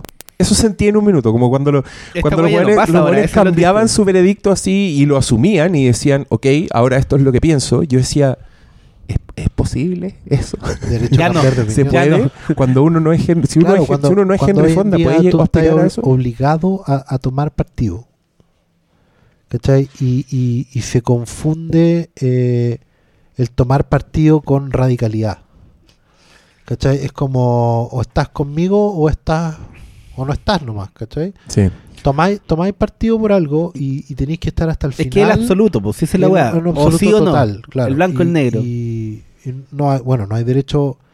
Que no es cambiar de opinión, si de- no es darse vuelta a la chaqueta, es tomar distancia del fenómeno y analizarlo en, en su, en su justa medida. Es que si tú pensás, incluso hasta, incluso hasta ese concepto está mal, está mal puesto, el darse vuelta a la chaqueta. Sí, O sea, es algo que tú te pones y se queda así de esa determinada forma. Y cuando, cuando cambié, cuando, no es que, es que ni siquiera es cambiar de opinión, ¿cachai? Es como, Claro. es una transición natural que no tiene que ver con cambiarse, sí, con darse vuelta a algo, ¿cachai? En este caso estamos hablando, en este caso en yo específico. tengo un problema particularmente fuerte con eh, la sobrevaloración que existe de la consecuencia en Chile. Es, es de la consecuencia en general. Con- a mí me, me- es- también- es una yo estoy contigo que- en esa weá. Que te juro que no soporto así como que, qué sé yo. La Pati Maldonado es consecuente. Exacto. Y hay es gente muy que valora consecuente. su ¿Y, por qué? ¿Por qué tengo que valorar, va- valorar? Yo vuelvo, vuelvo sobre el tema que conversábamos de que los malos están. Sabemos quién es el malo. Sabemos que este tipo que es racista, lo que está haciendo es malo. Ser Sabemos que esta señora que anda con un corvo es mala. Claro, ¿por qué tenemos que...? No, no, pero es que a lo mejor... No. Va- No, anda no y le corta. no le hagáis caso. Claro, anda, anda y córtalo de, de una sola, que, que es lo que mismo a mí me pasa con el tema del, del machismo. No, pero es que viene de una sociedad machista y jamás ha matado a nadie. No, pero la sociedad machista sí produce esas cosas. Entonces lo que tenéis que hacer es cortar por lo sano y eliminarlo. Ahora, con respecto a lo que hablas del atenuante de... Claro, el crimen pasional, lo- el, el muy mal titular es atenuante de infidelidad. Exacto. Que está, o sea, por favor, azoten públicamente a ese periodista. Al weón que hizo eso, sí. Entonces, y, y- y como que no, no lográis entender qué agenda puede tener alguien que hace eso. O sea, que, que- que con- como que comienza, yo no logro, el otro día eh, Oscar me mostraba un eh, posteo en Facebook que era como compartan esto, en que habían secuestrado una guagua y solo encontraron el cadáver sin los órganos y le dejaron un maletín con un millón de pesos. Difundan esto porque es cierto. Y tú decís, pero, ah, eh, obviamente con inmigrantes involucrados. No, pues no, no era... Sí, por supuesto. Eran colombianos los, los que estaban secuestrando la boda. Claro. Ah, el de la micro. micro. Sí, sí, Sí, sí, me llegó a, me llegó a mi muro. Entonces, y claro. Y todo, es que- oh, creémosle una, una estatua a esta damisela que salvó la situación. pero- Mira, yo la otra vez también hablaba de eso. Yo decía, imagínate lo fácil que es difamar a alguien. Podemos hacerlo en dos minutos. Agarra una foto acá. A Oscar Sala post, le encantan las películas de Michael Bay. Subamos un post de, claro, subamos un post de Facebook así yo una foto con Michael Bay. Con. Transformers 5, Claro, así. Yo así muy feliz sosteniendo una copia de... No, así. De 13 No, horas. imagen mental. Vos, desnudo, Claro. como en belleza americana. Claro. Pero en vez de rosas son, Son carátulas de películas Transformers que van Transformers, cayendo. Michael Bay, La Roca. Compártelo, tíralo a, a viralizar y yo probablemente mañana sea amante de Un- Michael Bay. Un, un paria. un, un esclavo Sí. sexual de él y, y completamente en paria. ¿Cachai? Porque, bueno, hoy día vi un post muy al, al respecto también, muy, muy valioso, en el sentido cómo descubrir una patraña antes de leerla en Facebook. y sale cómo el título se construye. Bueno, yo siempre usaba la más básica que es anda a la fuente. Decir, la cuestión dice noticiasciudadano.tk. Yo no. Anda a la fuente para empezar. Anda a la como fuente pa' empezar, como de ahí O para sea, de ahí para abajo, ¿no? No, güey? yo creo que eh, puta, eh, yo, yo trabajo en eso, yo soy periodista, vos Sí, trabajo en un canal de televisión de noticias 24/7 y la wea. El punto es, no compren todo de inmediato. Si yo no sé por qué la gente da por hecho informa no sé, por lo mal me pasó a mí la wea más, más fácil es este supuesto pago infiltrado que estaba en la moneda. En la toma. Y que yo tenía acceso a la grabación y que se veía que el Paco llegaba después, se subía a una ventana, después tomaba, le estironeaba el, El lienzo. el lienzo, pero le sacaron justo la foto con las manos en el lienzo. Oh, que, que parecía que estaba marchando. Sí, porque parecía que estaba marchando. No, por el buen, yo vi toda la secuencia y se ve que el buen sube, baja, agarra el lienzo, los tironea y se los quita la weá. Dura, duraba 40 segundos, un minuto, toda, toda esa weá que conté. No, pues la gente al día de hoy me sigue, bueno, me están poco Eri- menos que era pinochetista por. ¿Por qué le, por qué le and- vería un chupafusiles, weón? Sí, weón. ¿Qué le andáis limpiando la weá a los pacos, weón? ¿cachai? Claro. Es que eso también es porque la gente quiere quiere hacer el veredicto rápido. Claro. quiere por- y eso porque te ordena el mundo, porque O sea, es más mucho que más yo fácil creo tener, es- es es súper fácil un es mundo donde hay mantienen las blanco y cosas en tu cuadrado negro, también, po. es súper fácil juzgar rápido, es súper fácil vivir con los malos plenamente identificados, ¿cachai? Cuando te desordenan la weá, cuando te dicen, Pero oye, yo no ¿sabes creo que que lo- están así. Hay gente que también apela a que algo le responda a su visión de mundo y se la y se la sustente. Ah, Te sustente tus creencias. ¿Sabes cuál quién es un Entonces- gran ejemplo de eso? La Cecilia Chifuentes, creo que es. La de Libertad y Desarrollo. Que siempre tuitea como, como parámetros de, de cómo debería. eh, que fue la famosa de la, del, de la oferta y demanda con, la, con el agua en el norte. ¿Ya? Que ella decía que, claro, sí, que, que ponía el ejemplo de que si tú tenías un kilo de naranja y todo el mundo quiere comprarlo, le subía el precio. Que era cuando la gente estaba subiendo el precio al agua después de que había. Del terremoto. Después del terremoto. Entonces ella justificaba que eso se hiciera. Porque responde a su Ah, visión sí del mundo es. del libre Sí. mercado. Claro. Entonces, y no de libre mercado. De casi, capitalismo capitalismo neoliberal. extremo. Capitalismo claro. neoliberal. weón. Capitalismo orwelliano, así. Claro. Entonces, ese, ese, ese concepto de mi mundo está ordenado así, y si se está fuera de ese mundo, obviamente son los malos, Y si hay porque no, no, no funciona de otra manera. Y yo creo que se va, en, no sé, pues desde, desde estos grupos tipo, no sé, pues animalistas, ¿cachai? Hasta cosas más políticas que sea, yo creo que sea en todo orden, orden de cosas de que si algo te responde a tu creencia, a tu forma de vivir, a tu visión de mundo, lo compráis al tiro po, y lo reproducís y lo compartís para que se viralice y, y tu visión de mundo sea la hegemonía. Y ese es el, el problema de esta sociedad donde al final el- la hegemonía es la que vale y, Diste con un concepto clave. por y en, en 12 hombres en pugna vemos que lo importante no es la hegemonía. Po. No, lo importante es el debate. Exacto. Exactamente. Porque es el debate el que te... es que esto es lo que pasa cuando lo que hablábamos hace un par de días de cómo al final uno se termina juntando con gente que opina lo mismo que uno. Porque perdimos, fácil, claro, po. porque, porque perdimos la calidad del debate. O sea, la idea de discutir no estando de acuerdo. Porque celebrarnos entre todos, yo no sé mucho qué, qué- qué- qué sentido tiene. digamos. Pero nos falta este tipo, el, nos falta el jurado número 8. Tal Que el cual. tipo que dice, ¿saben qué? Yo no sé. y que nos haga darnos vuelta en argumentos hasta decir que probablemente tampoco sabemos nosotros. Y, que Si no- lo- y ojo, y que no haya un sentido de, de, de hard feelings en eso. Porque la Ese. competencia que se ha instalado hoy en día es la que no nos deja debatir.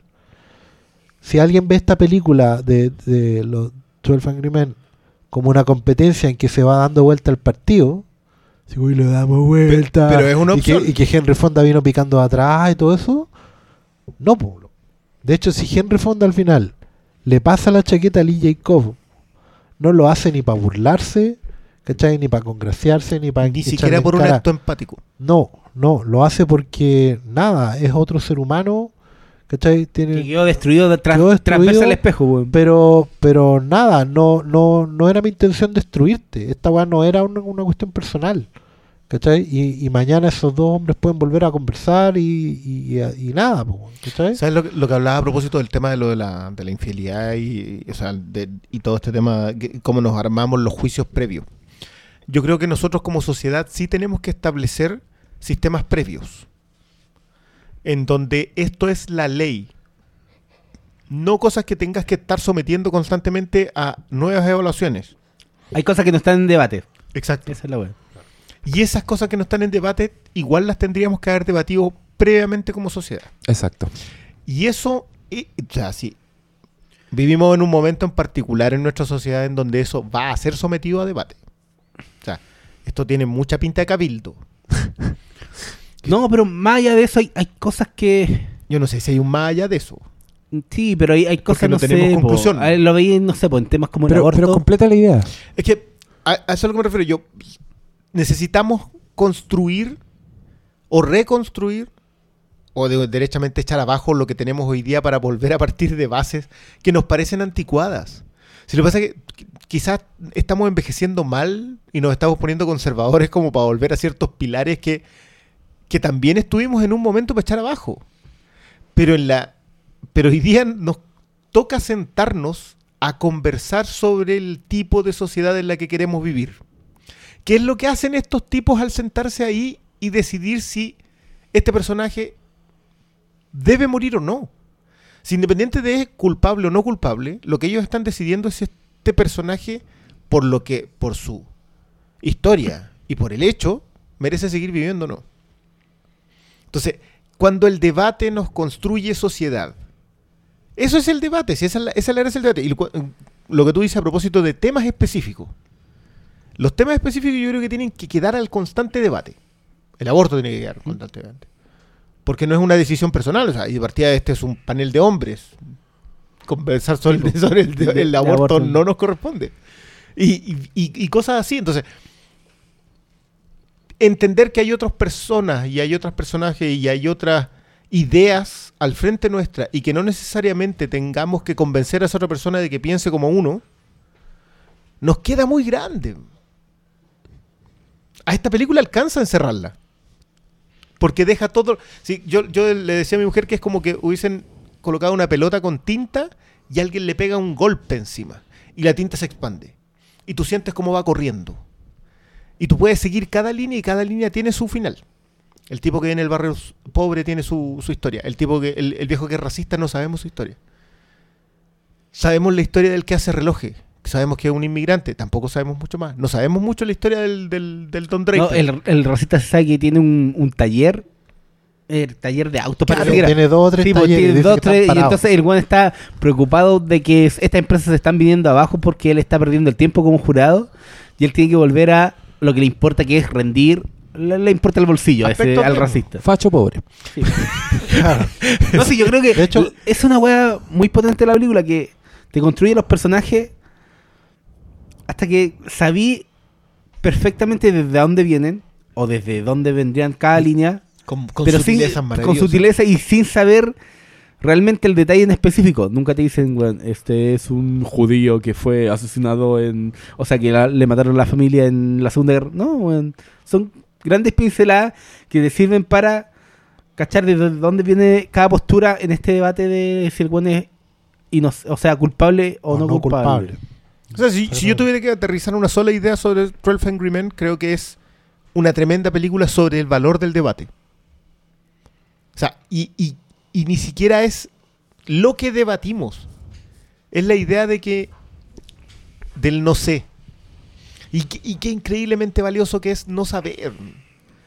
Que, que alguien te pueda convencer y estar dispuesto a, a eso.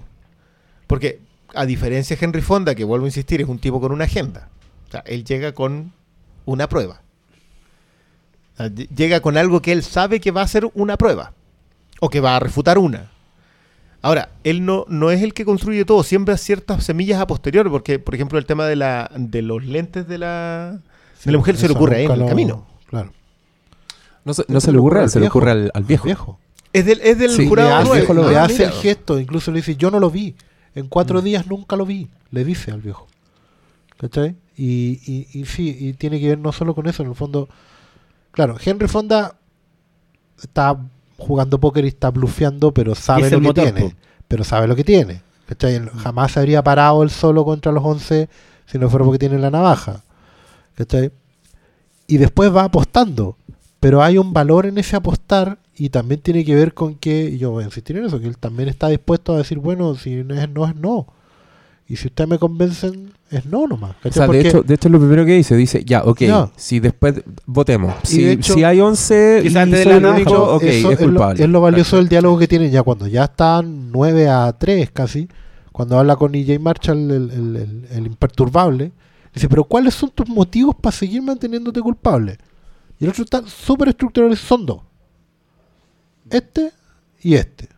Primero no me acuerdo cuál era, el segundo era el de la, de la testigo, la señora. La- ambos eran, eran Ah, no, testigos un- no, oculares. uno, uno era como que el, el tipo no podía sustentar su relato de lo que había hecho esa noche, porque, ni no se siquiera se acordaba no se acordaba de las películas que había visto. y él se quedaba no, con ese sí, po, y no calzaba con este con esta testimonio donde la policía lo había ido a atrapar y lo había visto a tal, a tal hora. Era Y como que los detalles. no se quedaba con el del juicio porque el del juicio había tenido tiempo para prepararlo. Le dice. ¿cachai? Yo me quedo con el primer testimonio cuando él dice que no se acordaba de nada. Sí, eso era, era, era particularmente incongruente y, y, y lo, de hecho lo destruye el, em, el jurado número 5. El El- 5, el- el que es cuando dice... No, no, no, el, el- el tipo que viene del barrio pobre pero no sabemos Ah, nunca claro. bien quién es. Que es que le dice, lo matáis, te vais al cine y te devolvís a la casa. Te tomaste el tiempo para limpiar las huellas, pero no para sacar el puñal. Porque está ahí. Entonces, claro, ahí, si yo tuve un momento en que dije, ya, esta está, aquí ya claramente no es culpable, es ese. Claro. Porque yo encuentro que también es muy bueno que, independiente de que, de que el, el jurado número 8 esté en contra, los argumentos de que es culpable están presentes durante toda la película. Claro. Y se, y se te van cayendo con, con pequeños detalles. Lo de los lentes ya es categórico, digamos. Pero lo del viejo, la medición del tamaño de la pieza, que era el background, de- o sea, el, el trasfondo, Del la historia del arquitecto. Porque Claro. él sabía exactamente, tráiganme el diagrama. Claro. Son, son detalles así, pero son, son muy, muy chiquititos hasta ya el de los lentes. El de los lentes ya es duro. Claro. Pero, Por- pero no lo tenía Henry Fonda, ¿cachai? No, pues. Podrían haber quedado ahí. No, y si el weón no, no se saca los lentes para rascarse el puente de la nariz, no. Se invalida, se invalida ese No llegan a y se van a juicio de nuevo. Sí. ¿Cachai? Entonces, pero yo voy a insistir en ese punto de que también los otros tienen la suficiente nobleza para decir, ok, me convencieron. ¿Cachai? Y no hay resentimiento en ello. No, no. ¿Cachai? Nadie se pasa una cuenta después. La, eh, la escena de la escalera en ese sentido es muy buena. Claro, nadie vota de taimado, incluyendo incluso el racista. Cuando él se da cuenta que quedó completamente aislado, cambia el voto. Claro, pero él no, no, no vota por estar derrotado. Vota porque Vot- se da cuenta que él da cuenta, estaba claro. él estaba enjuiciando por sus propias Es que en el fondo personal. él se invalidó como, como, como argumentador, ¿cachai? Porque eso es lo que le pasa, por eso me gusta tanto que todos se paren de la mesa mientras el otro va despotricando, excepto el estructurado, que se queda sentado frente a él. Y cuando el viejo dice, pero ¿por qué no me están escuchando? El estructurado le dice, yo lo escuché, ahora siéntese y cállese. Claro. ¿Cachai? ¿Por qué no? Porque en el fondo lo que le está diciendo es, y porque, por eso él cambia el voto al final, es porque él está invalidado como, como argumentador. ¿Cachai? Porque ni siquiera alguien que esté de acuerdo con él lo puede soportar. Esto es como el, el, el- el amigo de derecha o, o- o radical de izquierda también, digámoslo. Ultron. El ultrón. El ultrón es el que, puta, tú podías estar de acuerdo con él, pero yo no, no, no podéis sostener esos argumentos. Es como Ami- cuando amigo- alguien me amigo manda una cita a leer no El el Ciudadano. androide. Ah, por favor. sí. Cuando alguien me manda una cita del Ciudadano o de- del Libero. ¿cachai? Ok, yo puedo un pensar algo rango. así, pero yo no voy, a no voy a poner ese diario como prueba. ¿Cachai? No, por favor, no. ¿Cachai? Tie- Tiene que ver con, con esa nobleza que también se ha perdido. ¿cachai? Una cosa de, de- de reconocer el valor en la, en la opinión del otro y darle autoridad. Darle autoridad al otro para, ¿sabes que Sí, puede que tenga razón. Incluso estando equivocado. Claro. O sea, el, Y- el y- derecho a la, o sea, no solamente el derecho a expresión, yo, yo soy un poco, un tanto enemigo de eso porque yo no creo que la- las opiniones sean válidas por emitirlas. Claro, porque, al Sí, final, porque si- si no hay validamos al racista. si digamos. todos emiten, ninguna cosa es válida. ¿Cuál es el valor de algo si todo es igual? ¿Sabes qué? Yo, que un último detalle al tremendo personaje Lee Jacob, que es un tan buen personaje que ni siquiera lo terminas por comentar. O sea, es tan potente como personaje, está tan presente durante toda la película, a punta de gritos, por cierto, pero, pero con una intensidad que, que- que no se te puede, que como que no vas a decir nada más de él, excepto cuando se cae. Porque esa derrumbada es tan brutal que tiene como tres o cuatro momentos previos. Tiene lo del te mataré, tiene lo de este viejo está equivocado. Tiene como tres o cuatro anteriores, pero no. Como que se te queda ese en donde. Como que no, no es, no es la expresión exacta, pero vuelve a tu nivel.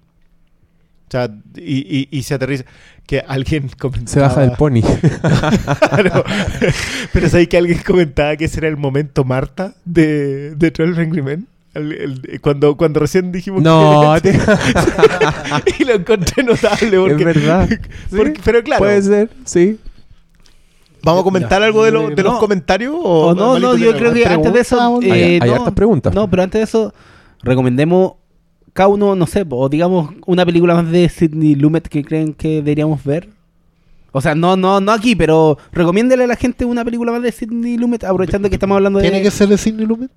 Ok, ya En que el estamos, mismo ya- estilo. ya- Ya, no, o que ya estamos O- hablando, es que ya Es que, estamos ojo hablando que, del- no, pero ya empecemos a contestar preguntas porque alguien preguntó exactamente esa wea. Ya, Ya. Ya, listo, démosle. Déjame encontrar la pregunta para partir con ella. No tenía un marcador porque siempre tenemos el mismo problema. Eh, sí, ¿Qué queréis que destaque el, el computador? Necesitamos Raya la pantalla, por sí. favor. Necesitamos un productor, productor sí. que tome nota de las preguntas. Sí, ya, mira, pero esta la voy a hacer por mientras porque es para pensarla. Pero alguien puso, y tiene muchos likes, así que tenemos que contestarla. Alguien puso, Hollywood les pone una pistola en las bolas y les dice, elijan director y actores para un remake de 12 Angry Men. Elijan. ¿Y que, perdón, necesitamos los 12 al tiro? No, No, yo, yo creo que, yo creo que pongamos los dos jurados y el director. Yo creo que con eso queda contento el joven. Pero hay gente poniendo, ¡ay, qué buena pregunta! Contéstenle la wea. No. Así que eso está importante. Me niego a contestar. ¿En serio? ¿No se te ocurre? A ver, director, es que puta es difícil, director. A ver. A mí se me ocurren. Yo, O sea, sí, pero es como. Ya, pero es- esa era para que la pensaran. Como. yo, yo tiraría a Mike Nichols. Ah, perdón, ¿Mike Nichols? Mike Nichols. Mucho, mucho No, no, no, carrete no, no, no, teatral, no, no, po. no, no. ¿No? Eh, Nichols, el Jeff Nichols, el Ah. cabro nuevo de, de Mod de... mm, Cabro nuevo, de tener como 45 años. Eh, El de Mood. el Y de Mood, y el, de, la que viene guana- ahora con Midnight Special y, Midnight y Take Shelter el anterior. Take Shelter. Y Take Shelter. ¿Por qué? Porque encuentro que se maneja muy bien con personajes muy diferentes. Es muy bueno sustentando diálogos. Ya. En, bueno, Take Shelter ni hablar, o sea, Take Shelter transcurre prácticamente en, en- en ese tipo de, de- de escenario, pero... Ah, ya tengo. eh. ya tiene uno, ya tiene uno. Pero el, eh, en Mad, los diálogos de McConaughey, solo en la isla, son una cosa aparte. Y, Bellos. Y los de... Que, que es la única vez que este otro no ha hecho de loco, que el Michael Shannon no ha hecho de loco, las los conversaciones de él con los caros chicos. Ese me dice que es un tipo que puede construir un personaje con poco movimiento, pero más con más historia. Ya, ¿y dos actores? Para Ahí jurados. está, listo, ahí tenés todo. Michael Shannon. Sí, Michael Shannon, de todas maneras, yo le tiraría al personaje de Jacob. Mira, buen casting. sí. ¿Y el otro? Tírate alguno de estas de estos. Oh, ¿sabía quién? Al que hace de el de Parks and Recreation y en Fargo, que está extraordinario. Eh, Nick Offerman. Nick Offerman. Nick Offerman Nick- como el bueno. Nick Offerman. Como Henry Fonda. Como Henry Fonda. Inspirado tu casting. Inspirado tu casting. Ya, malito. Eh, puta, director, no sé. Por el agua coral de la película y porque un remake tiene que ser como distinto al, al anterior, igual pondría a Paul Thomas Anderson. No, sí, o sea, y cuando dijiste coral, yo dije se va a tirar con y actor, porque... Pero ese weón es como de impa, ese weón sirve para Lo todo. siento, si lo que hacer un lo remake siento, de, no, no, no, Paul Thomas Anderson, obvio. Ya, pero y en, en el rol de Peter Fonda, porque yo creo que ser Henry, Henry. un, un weón Peter carismático, eh, carismático y que nadie no odie, yo creo que debería ser Tom Hanks. Bueno, Tom Hanks es el heredero, el natural heredero. de Henry Fonda. y sí. de, sí, de, de Stewart tampoco. También un poquito. No, O sea, Yo- el, yo, el ojo personaje, que, el personaje de Tom Hanks en Bridge of Spies eh, es full Henry Fonda. Es como... Y- Sí, pero no vamos a volver sobre esto. Yo creo que Bridge of Ya. Spice se pierde en los tribunales. Ya, hasta ahí para mí terminó esa película. Y el, el, el jurado 3 debería ser un odiable. Y ahí no sé si no se me viene a la, a la cabeza. Adam Sandler. Adam Sandler. no, no sé, igual pondría como O- su, su George Clooney y ya, pongamos, tiremos toda la carne a la. Odiable, George Clooney. No, yo creo que podría ser darle. Yo le miro a la señora y lo detesto. Lo odio ese huevo. Oscarito. Director y actores para un remake. Chuta, no. No sé, weón. Me... Te bloqueaste. No, no. Está, sí, está dándole vuelta el tema, pero no. Sabes que estoy muy contaminado por, por, por el estado actual de la industria. Me, me dicen casting y me pongo a pensar. Ya, había pensado. Pasemos el Ben Affleck, Ah, no, pero. Henry Cavill, claro, que la dirija Ben Affleck. Que la, la dirigido por Zack claro. Snyder. No, no, pero estaba pensando, ponte tú en, en alguien como Ryan Coogler para dirigir. ¿Cachai? Que no me haga gastar mucho presupuesto para poder pagar un par de estrellas Ah, grandes ya. en, en el, en el Sí, yo ¿cachai? la bola al toque. ¿Cachai? Y, y claro, y están, estamos eligiendo a Henry Fonda y a Lee Jacob. Oh, ¿Sabes que me, por ejemplo, no, yo vetaría a Tom Hanks en papel. porque Porque que- es la elección más fácil. es po. que- y porque Tom Hanks tiene mucho Tom Hanks. ¿Cachai? Él, él tiene su, su propia historia y, y su propia agenda. Pucha, y no sé si hay, si hay alguien. Dije Ryan Coogler porque me gustó mucho el, manejo de barrio que tenía. En ¿cachai? Football El- el- el Station, sobre todo. Station sí. sobre todo, ¿cachai? Pero eso necesariamente a lo mejor me llevaría a meter a, a- a un jurado afroamericano. Pero sí, ¿Cachai? sí, la Entonces, otra está claro, de- de a, sí. Michael Jordan, a Michael B. Jordan o a Michael Jordan.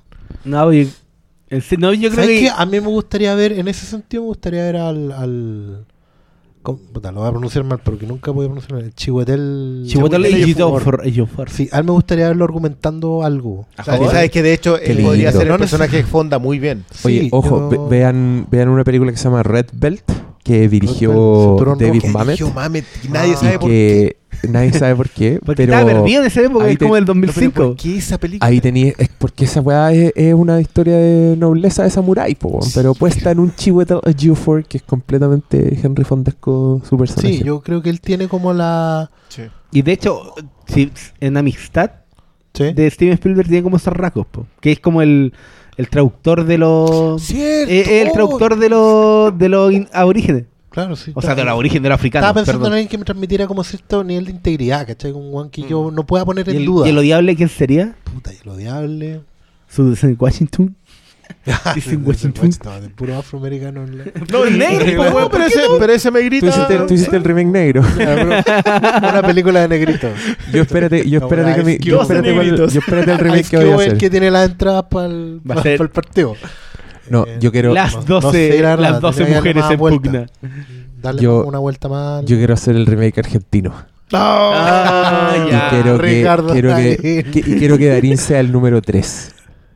Ah, al, al, al Ah, yo- yo Sí. Darín el malo y pondría cara raja a Franchella No, pero- como el bueno. Franchella también la vende como Henry Ford. ¿Y quién dirigiendo? El trapero. Campanella no porque va a meter mina, historias de amor y Buena elección trapero. Por sí, encima de Cifrón sí, incluso. ¿sí? ¿Sí? Mira.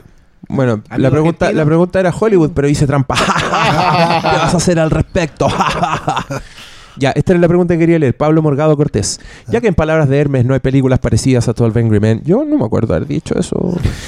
Hablen de las más importantes en las que se nota su influencia. ¿Puede ser? Ah, no, esa era como películas en que se nota una influencia de 12 Angry Men. Yo me había acordado mucho de que no tiene nada que ver así en la superficie, pero sí en el fondo, es de Tame a Virginia Woolf que es una película que yo he nombrado muchas veces porque me gusta mucho, que dirigió Mike Nichols y que está basada en una obra de teatro, entonces también tiene esta cuestión de pocos personajes en un ambiente encerrado y usa mucho cinematografía dentro de ese ambiente. O sea, escala de planos, todo, y también hay un, un ejercicio de empatía bien grande en esa película. ¿Le- ¿Usted se le ocurre alguna influencia poderosa? Yo también, claro, automáticamente pensé en la soga, pero después me dije, no, pues estáis pensando en la forma. Claro. Y todo el Family Man en realidad involucra otras cosas. Yo Sí. creo que también es difícil salir del, del mismo cine de Lumet, porque, por ejemplo, estaba pensando, tarde, corrígeme, tarde de Ferro es de él, ¿no? Sí, pues. O Sérpico. Sérpico Eh, también. también. Sérpico también. No, Ah, sí, pero, sí, pero un puntualmente Ta- Tarde de. Perros, Tarde de Perros tiene otro argumento, pero la base es la misma. Tenéis un set cerrado, una situación controlada, donde la gente discute sobre un tema que no es menor. Y, y hay incluso un giro tipo navaja de- dentro del tema, porque la, la revelación de, de la, de la homosexualidad de los personajes no es, no es de entrada, ¿cachai? Es un factor que viene, viene después. Pero tiene harto, harto de esa estructura, ¿cachai? En el, en el sentido de ir, ir profundizando en un tema que parece una cosa al principio y al final termina teniendo muchas más aristas. Creo que esa es la mayor influencia en general, como ir escarbando, eh, ir profundizando más en el tema, a ver qué capas tiene e ir descubriendo. Me cuesta salirme así como a la rápida del mismo cine de Lumet para encontrar referentes, pero creo que los, los debe haber en algún momento. Yo, yo, me acordé lado. de una película que me hace sentir cosas muy parecidas a las que siento viendo 12 Angry Men y que es una película que me gusta tanto que yo nominaría, seguramente va a ser una de mis nominadas para estos futuros capítulos clásicos que es Haz lo correcto de Spike, Spike Lee. Lee. Eh, otra película que también es, es bien claustrofóbica, es con pocos personajes, que tiene una escalada que la weá no se puede creer y donde también hay, hay mucho calor. También transcurre durante una hora de calor, año, entonces hay... Y, pero esa weá es una explosión y es una energía, un cine, un guion... No, esa weá se- hizo esa película y se fue a la chucha un poco. Como que Después no puedo llegar. se dejó la vara así, pero... Detalle sobre Tarde de Perros. ¿Mm? Si tú haces la escalada entre 12 Angry Men, Tarde de Perros y Network, Tarde de Perros está justo entre medio, entre una historia encerrada Mm. con la influencia de los medios, Sí. que, que termina siendo Network. Ah, Sí, pues. mira tú. y, y no es malo hacer esa... esa y, y- y créeme, a absolutamente nadie le puede hacer mal ver esas tres películas No, seguidas. y hay una Buen, progra- buen programa triple. una Y que meta entre medio va a ser pico. Sí, porque, porque bueno. Pero- Porque ser pico. Así que, cabros, ya saben, si están pensando en su carrete de Sidney Lumet, la imposibilidad es... Sábado en la noche, oye, unas ah, esto, chiquilla, pasamos por una chela y tres de Sidney Lumet al hilo. Ah, ah, ahí nos cuentan cómo les va con esa fiesta. Yo, Aaron Sorkin y el género de película de submarino. Sí, ¿ah? Ah, como Sí, su, esos Como debates- todo, como su marea roja. Mare- de hecho, Marea Roja, cuando tú dijiste que es una película que en la superficie y después en el fondo, yo dije, ah, se va a tirar Marea Roja y no te saliste con la no, otra. No, sí. me salí con una. Pero sí, el género submarino tiene, aunque rara vez, con excepción de esa del- de nuestro perdido, fallecido y lamentablemente difunto Tony Scott, en general las, de- las de submarino tienden por otro lado de la trama y no por la que la claustrofobia, lo que la claustrofobia te puede producir. Yo creo que Crimson Tide es una película que merece un pelito más de atención, independiente de los griteríos entre Hackman y Washington. Pero sí, esos criterios son increíbles. Y sobre la conversación de Silver Surfer de Moebius y Jack Kirby, que, que hasta el día de hoy yo jamás he escuchado a un comiquero discutir cuál, Moe- cuál es mejor, si el de Moebius o de Kirby. Todos saben que es el de John Buscema, así que no sé para qué. Eh, dicen las malas lenguas que eso es parte de un rewrite que hizo Tarantino de ese Sí, sí. Ah, y, tú y- y- sí, o sea, Sí, pues sí, y- y también siempre- creo que está equivocado porque no puede ser Tarantino que haya escrito esa cosa. Bueno, pero siempre ha sido Tarantino el supuestamente que quería hacer la película de Silver Surf. Sí, Siempre pero estuvo es, es Buscema. el mito, pero Ya, otra pregunta. A ver, Alex Celedón. Existe una especie de remake que no he querido ver. Me da susto. ¿Ustedes lo han visto? ¿Qué tal? Yo encuentro súper digno el remake. Supongo que está hablando del de William Friedkin que hemos nombrado harto rato. El casting de esa película es muy bueno. Véanlo. Y actúa, me fijé ahora que vi el tráiler, actúa Courtney B. Vance, que es este actor negro que hizo de Johnny Cochran en American Crime Story, que yo he recomendado mucho, y que le debe mucho a 12 hombres en pugna. Así, y vean esa weá, por favor, que es increíble. Eh, María Julieta de la Gracia, ¿por qué son 12? ¿Por qué están enojados? Yo creo que el- yo creo que lo de 12 tiene que ver por No, no, no, 12 cuestión es el de- jurado. Sí, Sí, pero, pero, son pero el 12 número- jurados. Y no es que estén pero- enojados, es en pugna. No, no, No, que no, creo pero- que el concepto de angry en inglés tiene que ver con 12 hombres. Creo que la traducción exacta es por otra acepción que es disentiendo. Mm. O sea, son 12 hombres que están eh, discutiendo, No, disintiendo. Bueno, están el- debatiendo. El título igual pero- perfectamente podría ser 12 hombres enojados. Eh, La pregunta de 12 yo creo que Sí, tiene pero- que ver con raíz cristiano. Igual yo creo que No, no, está, no, yo no, creo tiene que, que ver con las colonias. yo creo que está weando. ¿12 colonias? Sí, yo creo que. pero que- ¿por qué fueron Yo creo, que 12 una colonias? pregun- yo creo que era No, una es pregunta que eran las de huevo. colonias gringas que estaban cuando fundaron Estados Sí. Unidos, entonces el sistema judicial quedó basado en eso. ¿Vieron? No manden preguntas de huevo porque estos cabros las contestan en serio. ¿Ya? No se hagan los chistositos. Aquí los tomamos en serio porque los respetamos. Como lo. como Porque así es el debate. ¿Ya? Nos gusta ir a, Porque- la, a la Porque profundidad estos, del tema. estos ¿o? son, son Henry Fondas, todos, acá. ¿Ya? Oye, yo sea, me quedo con el viejo. Nicolás J. Vaught Parra. Si hicieron remake del Exorcista. ¿Cuándo hicieron un remake del Exorcista, Nicolás J. Vaught Parra? Se. ¿Qué venía a carrilearte? No, se pues es una serie, no es remake, no personajes se llaman distintos, una mierda esa weá. Probablemente hagan una nueva versión de esta joya. ¿Cómo va la industria hollywoodense? ¿Qué actrices pondrían en 12 Angry Woman? Women. Dirigida por Paul Feig. Eh, ah, ah, Melissa leí- McCarthy. no, pero justo leí un, en trivia que hubo un... En la trivia de Internet Movie Database decía que en los 80 había un director de estudio que quería hacer un remake de 12 Angry Men con un jurado, pero que el jurado iba a ser eh, unisex, ¿no? Ah, ya. Hombres y mujeres, y Ah. quería que la protagonista fuera Michelle Pfeiffer. Así que puede haber estado Bueno, interesante. A lo mejor si dirigiera Jory Foster. Eh, Uh, una de las pocas otro, Oscar, con- otro Oscar. Sebastián Araos Datoli. ¿Para cuándo el crossover Angry Men versus Angry Birds? Otra pregunta de chiste, no contesten, por favor. Ah, Tania, Oye, Ga- 15 segundos de confianza. ¿Para qué paremos este weón? Tania Campos. Qué bueno, ya estaba con síndrome de abstinencia. Pregunta, ¿qué otras películas recomiendan del director Sidney Lumet? Pff, está Toda. muy cubierta hasta todas. Principalmente The Wiz, con Michael Jackson. Una, una- una cosita muy poco conocida que se llama El Prestamista. Eso da, da como para otra tanda, pero también es de esas cositas chicas que hizo en los 80, porque en los 80 se perdió el hombre. Y El Príncipe de la Ciudad. Hablando de Nueva York, por Sí, cierto. El Príncipe de la Ciudad. Mm. Sí. ¿Cómo se llama esa en O la inglés? última película, ¿cómo se llama? La, con Marisa. No, Before the Day Knows Your Dead es Sí. un indispensable. Espérate, El- ¿cómo se llama en inglés? The del Prince and the City. The Prince and the con, City. de- con un con alguien que nadie sabe por qué no tuvo o por qué tuvo carrera, que es Trent Williams. Ted Williams. ¿Cómo que no? ¿Cómo que no tuvo carrera? Apareció en el Imperio Contraataca. y tú, no, ¿cómo se llama esa weá del. ¿Dónde actúa Trent Williams? No, en era, Imperio era, era como uno de los secundarios de los rebeldes. El, no sale de esa weá del. Williams. Trivia estúpida. No, no sale como en esa película con Funky Jansen. Esa weá de la. Que a un crucero se le meten weas con tentáculos. ¿Cómo se llama esa weá? ¿Cuál es? Ghost Jeep. No, no es Ghost Chip. Es. Oh, ¿Nunca vieron esa Virus. película? Virus. Ah, no, sí. no, No, no. no, Funky Jansen. No, no. Bueno. Ted Williams fue el villano en El Fantasma. Era Thunder Drax. Uno de los mejores nombres de villano que existe. Con X. Thunder Drax. ¿A dónde que actúa en el Imperio Contraataca? Sale, sale como. Era como. Pero aparecería en Internet Movie Database, pero no Ah, está. claro, sí, seguro sale que Dominic West era uno de los guardias en la- el episodio 1. Y sí, el protagonista de The Wire era uno de los guardias en el episodio 1. No, pero este weón de Trent Williams actúa en, en esa película que hemos nombrado acá. Oh, en de- Things to Do le- in Denver le When You're deberíamos Dead. dedicar un... Deberíamos hacer esta película. Esa es una maravilla. Sí.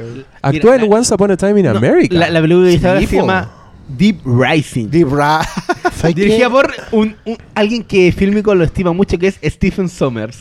Stephen Sí, le- le Sommers. tengo cariño. Me ha dado un momento de entretención. Director Stephen de La Sommers. Momia.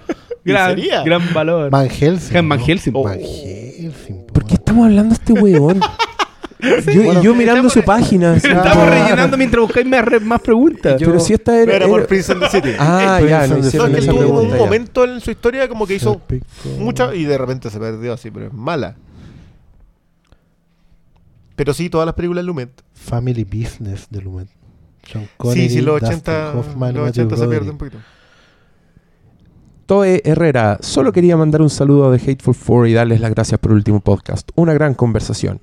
Estoy ansioso para ver que sale la nueva versión con clásico y se podría mandar uno con especial de directores, como hicieron hace un tiempo con La Paloma y David Fincher. Sigan así, larga vida al Filmcast. Podría ser, ¿ah? Agarrar un director un día, pero esa weá da, da para largo. Estamos dos días. No, sí, pero- Como Hitchcock. No, pero hay directores que a lo mejor merecen estar otra vez en el O, foco. o traemos a Sam Peckinpah para ahí y dejamos a este bueno hablando solo, nos vamos para la casa.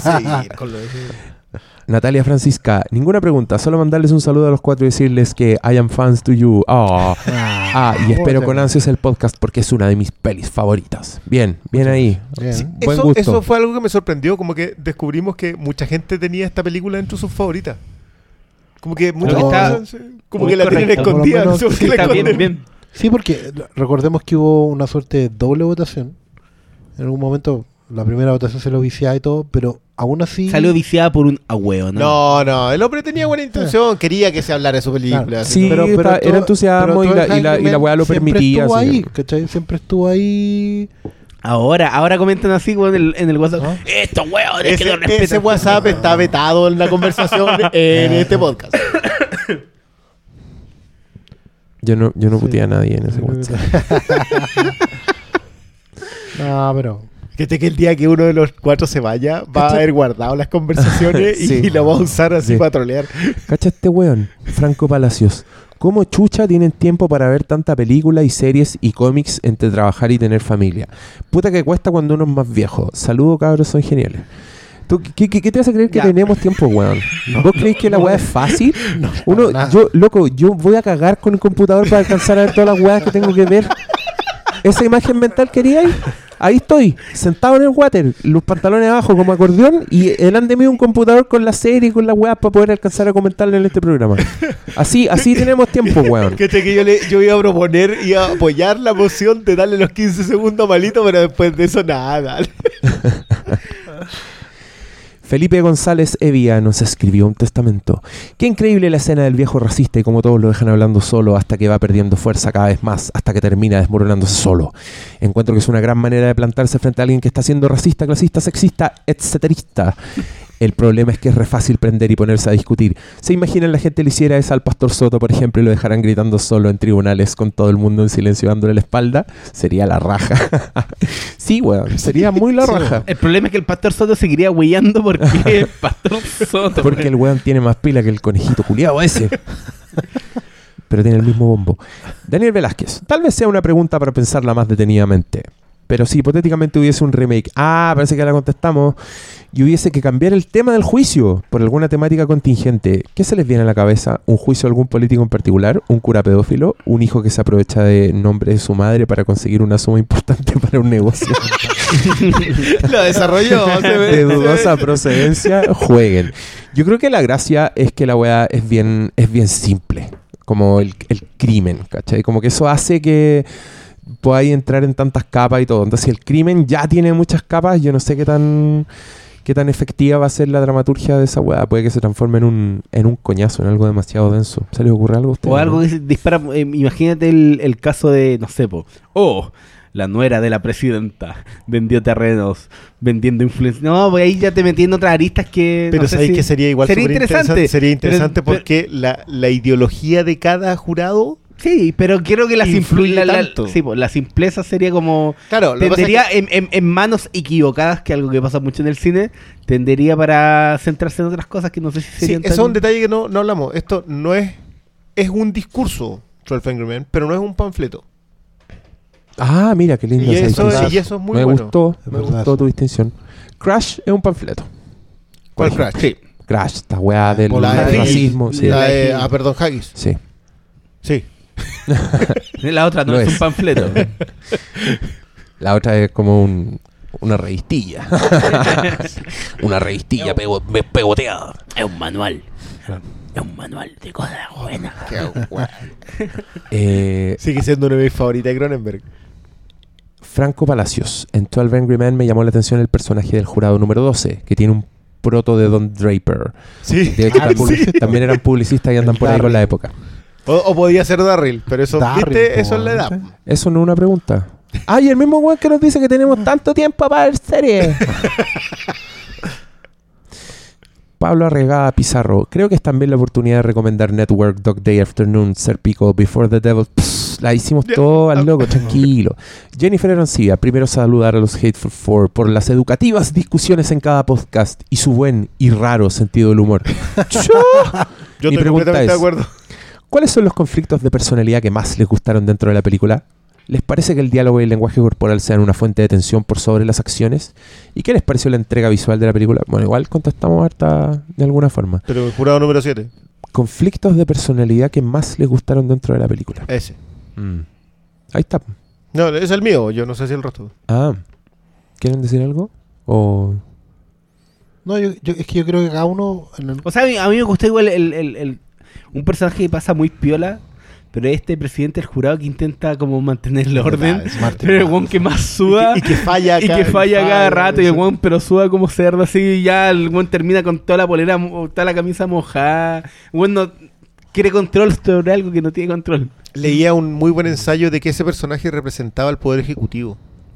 el que no Que- se quiere el que no se quiere mojar el poto Y que básicamente intenta mantener el control entre una sociedad que se debate. Y que su único control es básicamente llamar a votaciones. Era, era muy interesante como ensayo, de hecho, como que hacía la deconstrucción completa de que la sociedad no está sustentada en el poder ejecutivo, sino en el poder judicial. Claro. Que es donde nosotros armamos las leyes y las respetamos. No donde las construimos, ni donde... No en el legislativo ni en el ejecutivo. Claro. Era... era era, Sí, no- olvídate, no- era un no testamento, no era, no era corto. ¿no? Es que lo que yo iba a decir es que creo que cada uno tiene en el fondo su, su momento. Incluso estaba dándole vuelta al tema del publicista, porque también es- no está ahí por completar el número. Eh, representa una parte de la sociedad que se parece un poco al número 7, pero, pero está en el sentido de que parece no importarle mucho lo que está pasando a su alrededor. Claro, parece muy apático, pero que en el fondo está muy necesitado de reconocimiento. Según lo único que quería era caer bien y, y contar sus historias y El meter sus cuñas, el De, de hecho, cuando el chiste le sale, claro, como es que sonríe y Claro, la y como dice. que ¿Cachai? Al principio, de hecho, no tiene puestos los lentes, como para no dar la apariencia de nerd y todo lo demás. Y, y después, en el fondo, termina contribuyendo. existían en ese ¿Ah? tiempo. ¿Qué cosa? Los nerds no existían en ese tiempo. No, o sea, alguien le dice nerd. El otro día escuché a alguien diciendo nerd en los años 50. Parece que esta película, weón. Pero importa. de haber significado otra cosa, era como gay. Eh, probablemente. En esa época significaba alegre. No, de probablemente Arthur significaba, como Doyle ya decía en el está libro, empollón. Empoll- empollón. A ver, David Correa. Uy, aquí te, te vamos a hacer zumbar, parece David Correa. Me pasó lo mismo que con Citizen Kane. Muy adelantadas a su época, pero muy lejanas a lo actual. Obvio, son geniales, pero en la actualidad hemos visto ya mil veces el mismo argumento de haber sido genial ver esas maravillas en su época. Pero no, pues... No, pues David. Yo creo que siempre, usted otra cosa. sie- siempre se puede contextualizar lo que estáis viendo.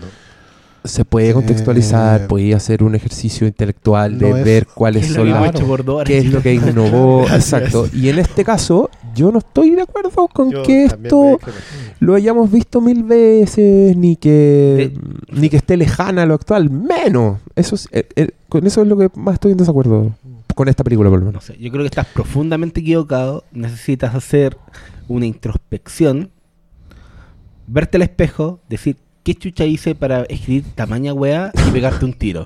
Fin. Que Yo- es proporcionado. ¿Cachai que, cachai que no aprendió nada de, Sí, de no los 12 aprendiste hombres en pugna? No aprendió nada. Yo sí, es- Apurando el a juicio. pesar de que sí entiendo lo de Citizen Kane, lo desestimo en general. O sea, yo, por casi como por, por definición, cuando alguien me dice, no, pues que se era adelantada esa época, ya pasó ya. No. Tanto Citizen Kane como esta tienen la gran particularidad de que tienen momentos de dirección en esas sutilezas chiquititas, pero que no son chiquititas. O sea, el tipo que estaba detrás de la cámara armaba toda una escena para que eso pareciera pequeño, pero fuera importante. Yo sí, los que vieron eh, eh, de Manhushot Liberty Balance, hay una secuencia de un personaje que es un inmigrante y que va a votar por primera vez. Toda esa secuencia es una cuestión que es para pararse y aplaudir. Acá lo hace el Lumet con casi todos los personajes porque todos tienen como un pequeño detalle que los define y no vamos a hablar de Citizen Kane. Yo creo que particularmente 12 Angry Men tú lo podéis colocar en cualquier momento en la historia del cine y va a seguir siendo una película extremadamente bien escrita y dirigida. Entonces, no Darío. David. Dijeron Eso- con buenas palabras lo que yo dije. Oscar Ignacio Gutiérrez. Sé que no tiene nada que ver, pero necesito preguntar, ¿qué opinan de Distrito 9? Una de mis películas favoritas. Saludos a los Hateful Four, en especial a Oscar Salas, que es mi pastor, y nada más faltará. Loco, la opción de Peñarolén no es mala. sí, sí. Claro, Oscar, por eso lánzate. no. Lánzate. A mí me gusta Caleta District 9, Oscar Ignacio. A mí también me gusta la propuesta. Yo, yo he hablado harto sobre salirse del molde y tirarse con propuestas nuevas aunque fallen. Y, y ese es un ejemplo. Yo no encuentro que falle. Yo, eh, District 9, si es que la vamos a, vamos a aterrizarnos con esta otra, creo que tiene un texto muy evidente Bueno. y un subtexto todavía que, Más. que, que se mantiene mejor. Claro. Y, y en eso creo que después ha ido fallando Blumkamp. Mm. Pero, pero creo que en esa le quedó perfectamente bien planteado. No, Es así. Yo creo que es un blockbuster que vale una cagada comparado con los otros gran- eh, grandes blockbusters y dice muchas más cosas. Entonces eso hace que yo la valore más. Vale en el sentido de presupuesto, decís tú. Sí, pues, en Ya, plata. Le costó, el- el- sí. Cuesta. Entonces el, el costo es tan ínfimo comparado con la otra wea y, Sí, y propone y te dice cosas, más allá de que sea muy, no sé si superficiales o evidentes, pero esa wea para mí la hace val- valorar más ante este escenario de películas culiadas que se Sí, parecen lo, iguales. lo que pasa es que la propuesta eh, en el tema de, de- de- de comparar el apartheid con, con qué pasaría con. sí, con cosas la- muy evidentes. po. Claro, que, que eso es muy evidente, pero creo que el subtexto más kafkiano de eso mismo funciona mucho mejor. Yo. Yo con Distrito 9 también podría ser propuesta en estos lugares. Yo creo que eso así, pero mucho rato. Oye, espérate, quiero decir algo. Yo subí una foto de ustedes tres haciendo este podcast y un weón que se llama Roberto Peterman me dice en Twitter que es como un hermoso cuadro de botero. Muchas gracias, Roberto. Les dijo a todos guatones, en el fondo. Quiero traducir. Ya, pregunta, Nico Bascuñán. Como Sidney Lumet, ustedes también son parte de los pocos que hoy en día han sido tan consistentemente respetuosos con la inteligencia de su audiencia. Mira, alto, alto piropo. Así que se agradece un montón el contenido y el análisis de sus podcasts. Gracias por eso, de verdad. Gracias. Y pone emoji de los chopitos haciendo salud. Muchas gracias, Nico, por escucharnos. Hacemos el podcast para gente como tú. No para gente como ese otro weón que nos anda comentando ahí. Javier Toro, ¿qué otra película que transcurra casi toda sola en una habitación y de corte psicológico recuerdan? Se me viene a la cabeza The Man from Earth. De nuevo esa película, culiá, que yo no conocía. Una caña. Cuando la saben hacer, salen verdaderas joyas con todo con pocos recursos. Y contesta Jorge Whiteford. Hermes dijo que no la cachaba en el podcast pasado o antepasado. Ja, ja, ja. Guateó. En bola se equivocó. Ah, que tengo que conocer todas las películas que conocéis vos. P- Porque si no guateo. Que tú conocís todas las películas que conozco yo, ¿acaso? Ya, pues, conversemos. ¿Qué otras películas que transcurren en una sola en una sola habitación? Evil Dead, po. La cosa La habitación del pánico. No pasa en una sola. Claro, está ahí encerrado Pero en, la está casa. en la casa. La soga tampoco pasa en una sola, pero está ahí. Y pobre angelito. Eh, bueno, Hateful Eight nos gustó caleta. Lin- Linklater tiene una cosa que no es mala que se llama The Tape, Ah, que transcurre en una, en una pieza de motel y... eh, Sí. En la cama, en la cama. en la cama. a, bueno. mí, a mí me gusta estar en la cama. Mm, Es Sí. un, es un súper buen cortometraje alargado. Sí, muy alargado. Eh, Francisco 13, nada que ver. Pero si se pudiese, sería genial idea una función especial de The Witch, como fue la de Creep. Mm, mientras veo todo el Man otra vez. Sí, es una buena idea, pero es una distribuidora que no es muy amistosa con nosotros, así que no creo que ocurra.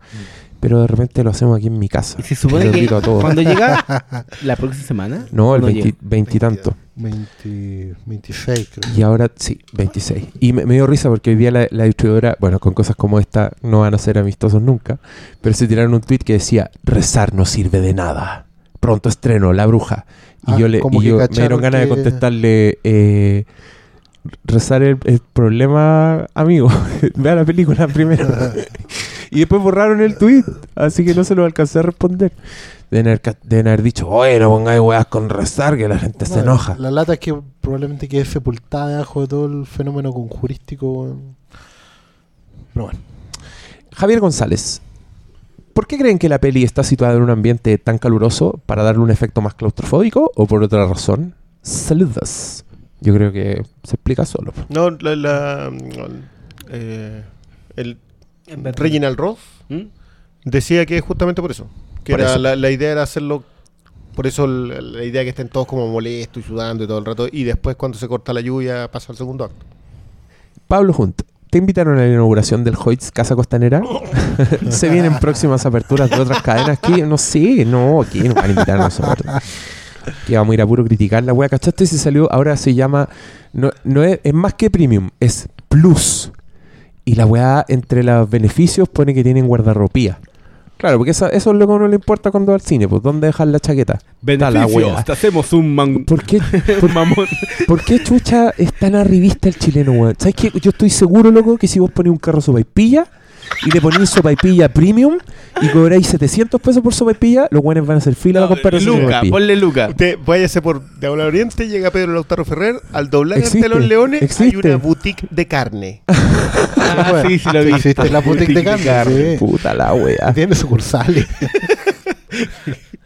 Espérate, estoy, es que en hay Twitter hay, hay muchas preguntas.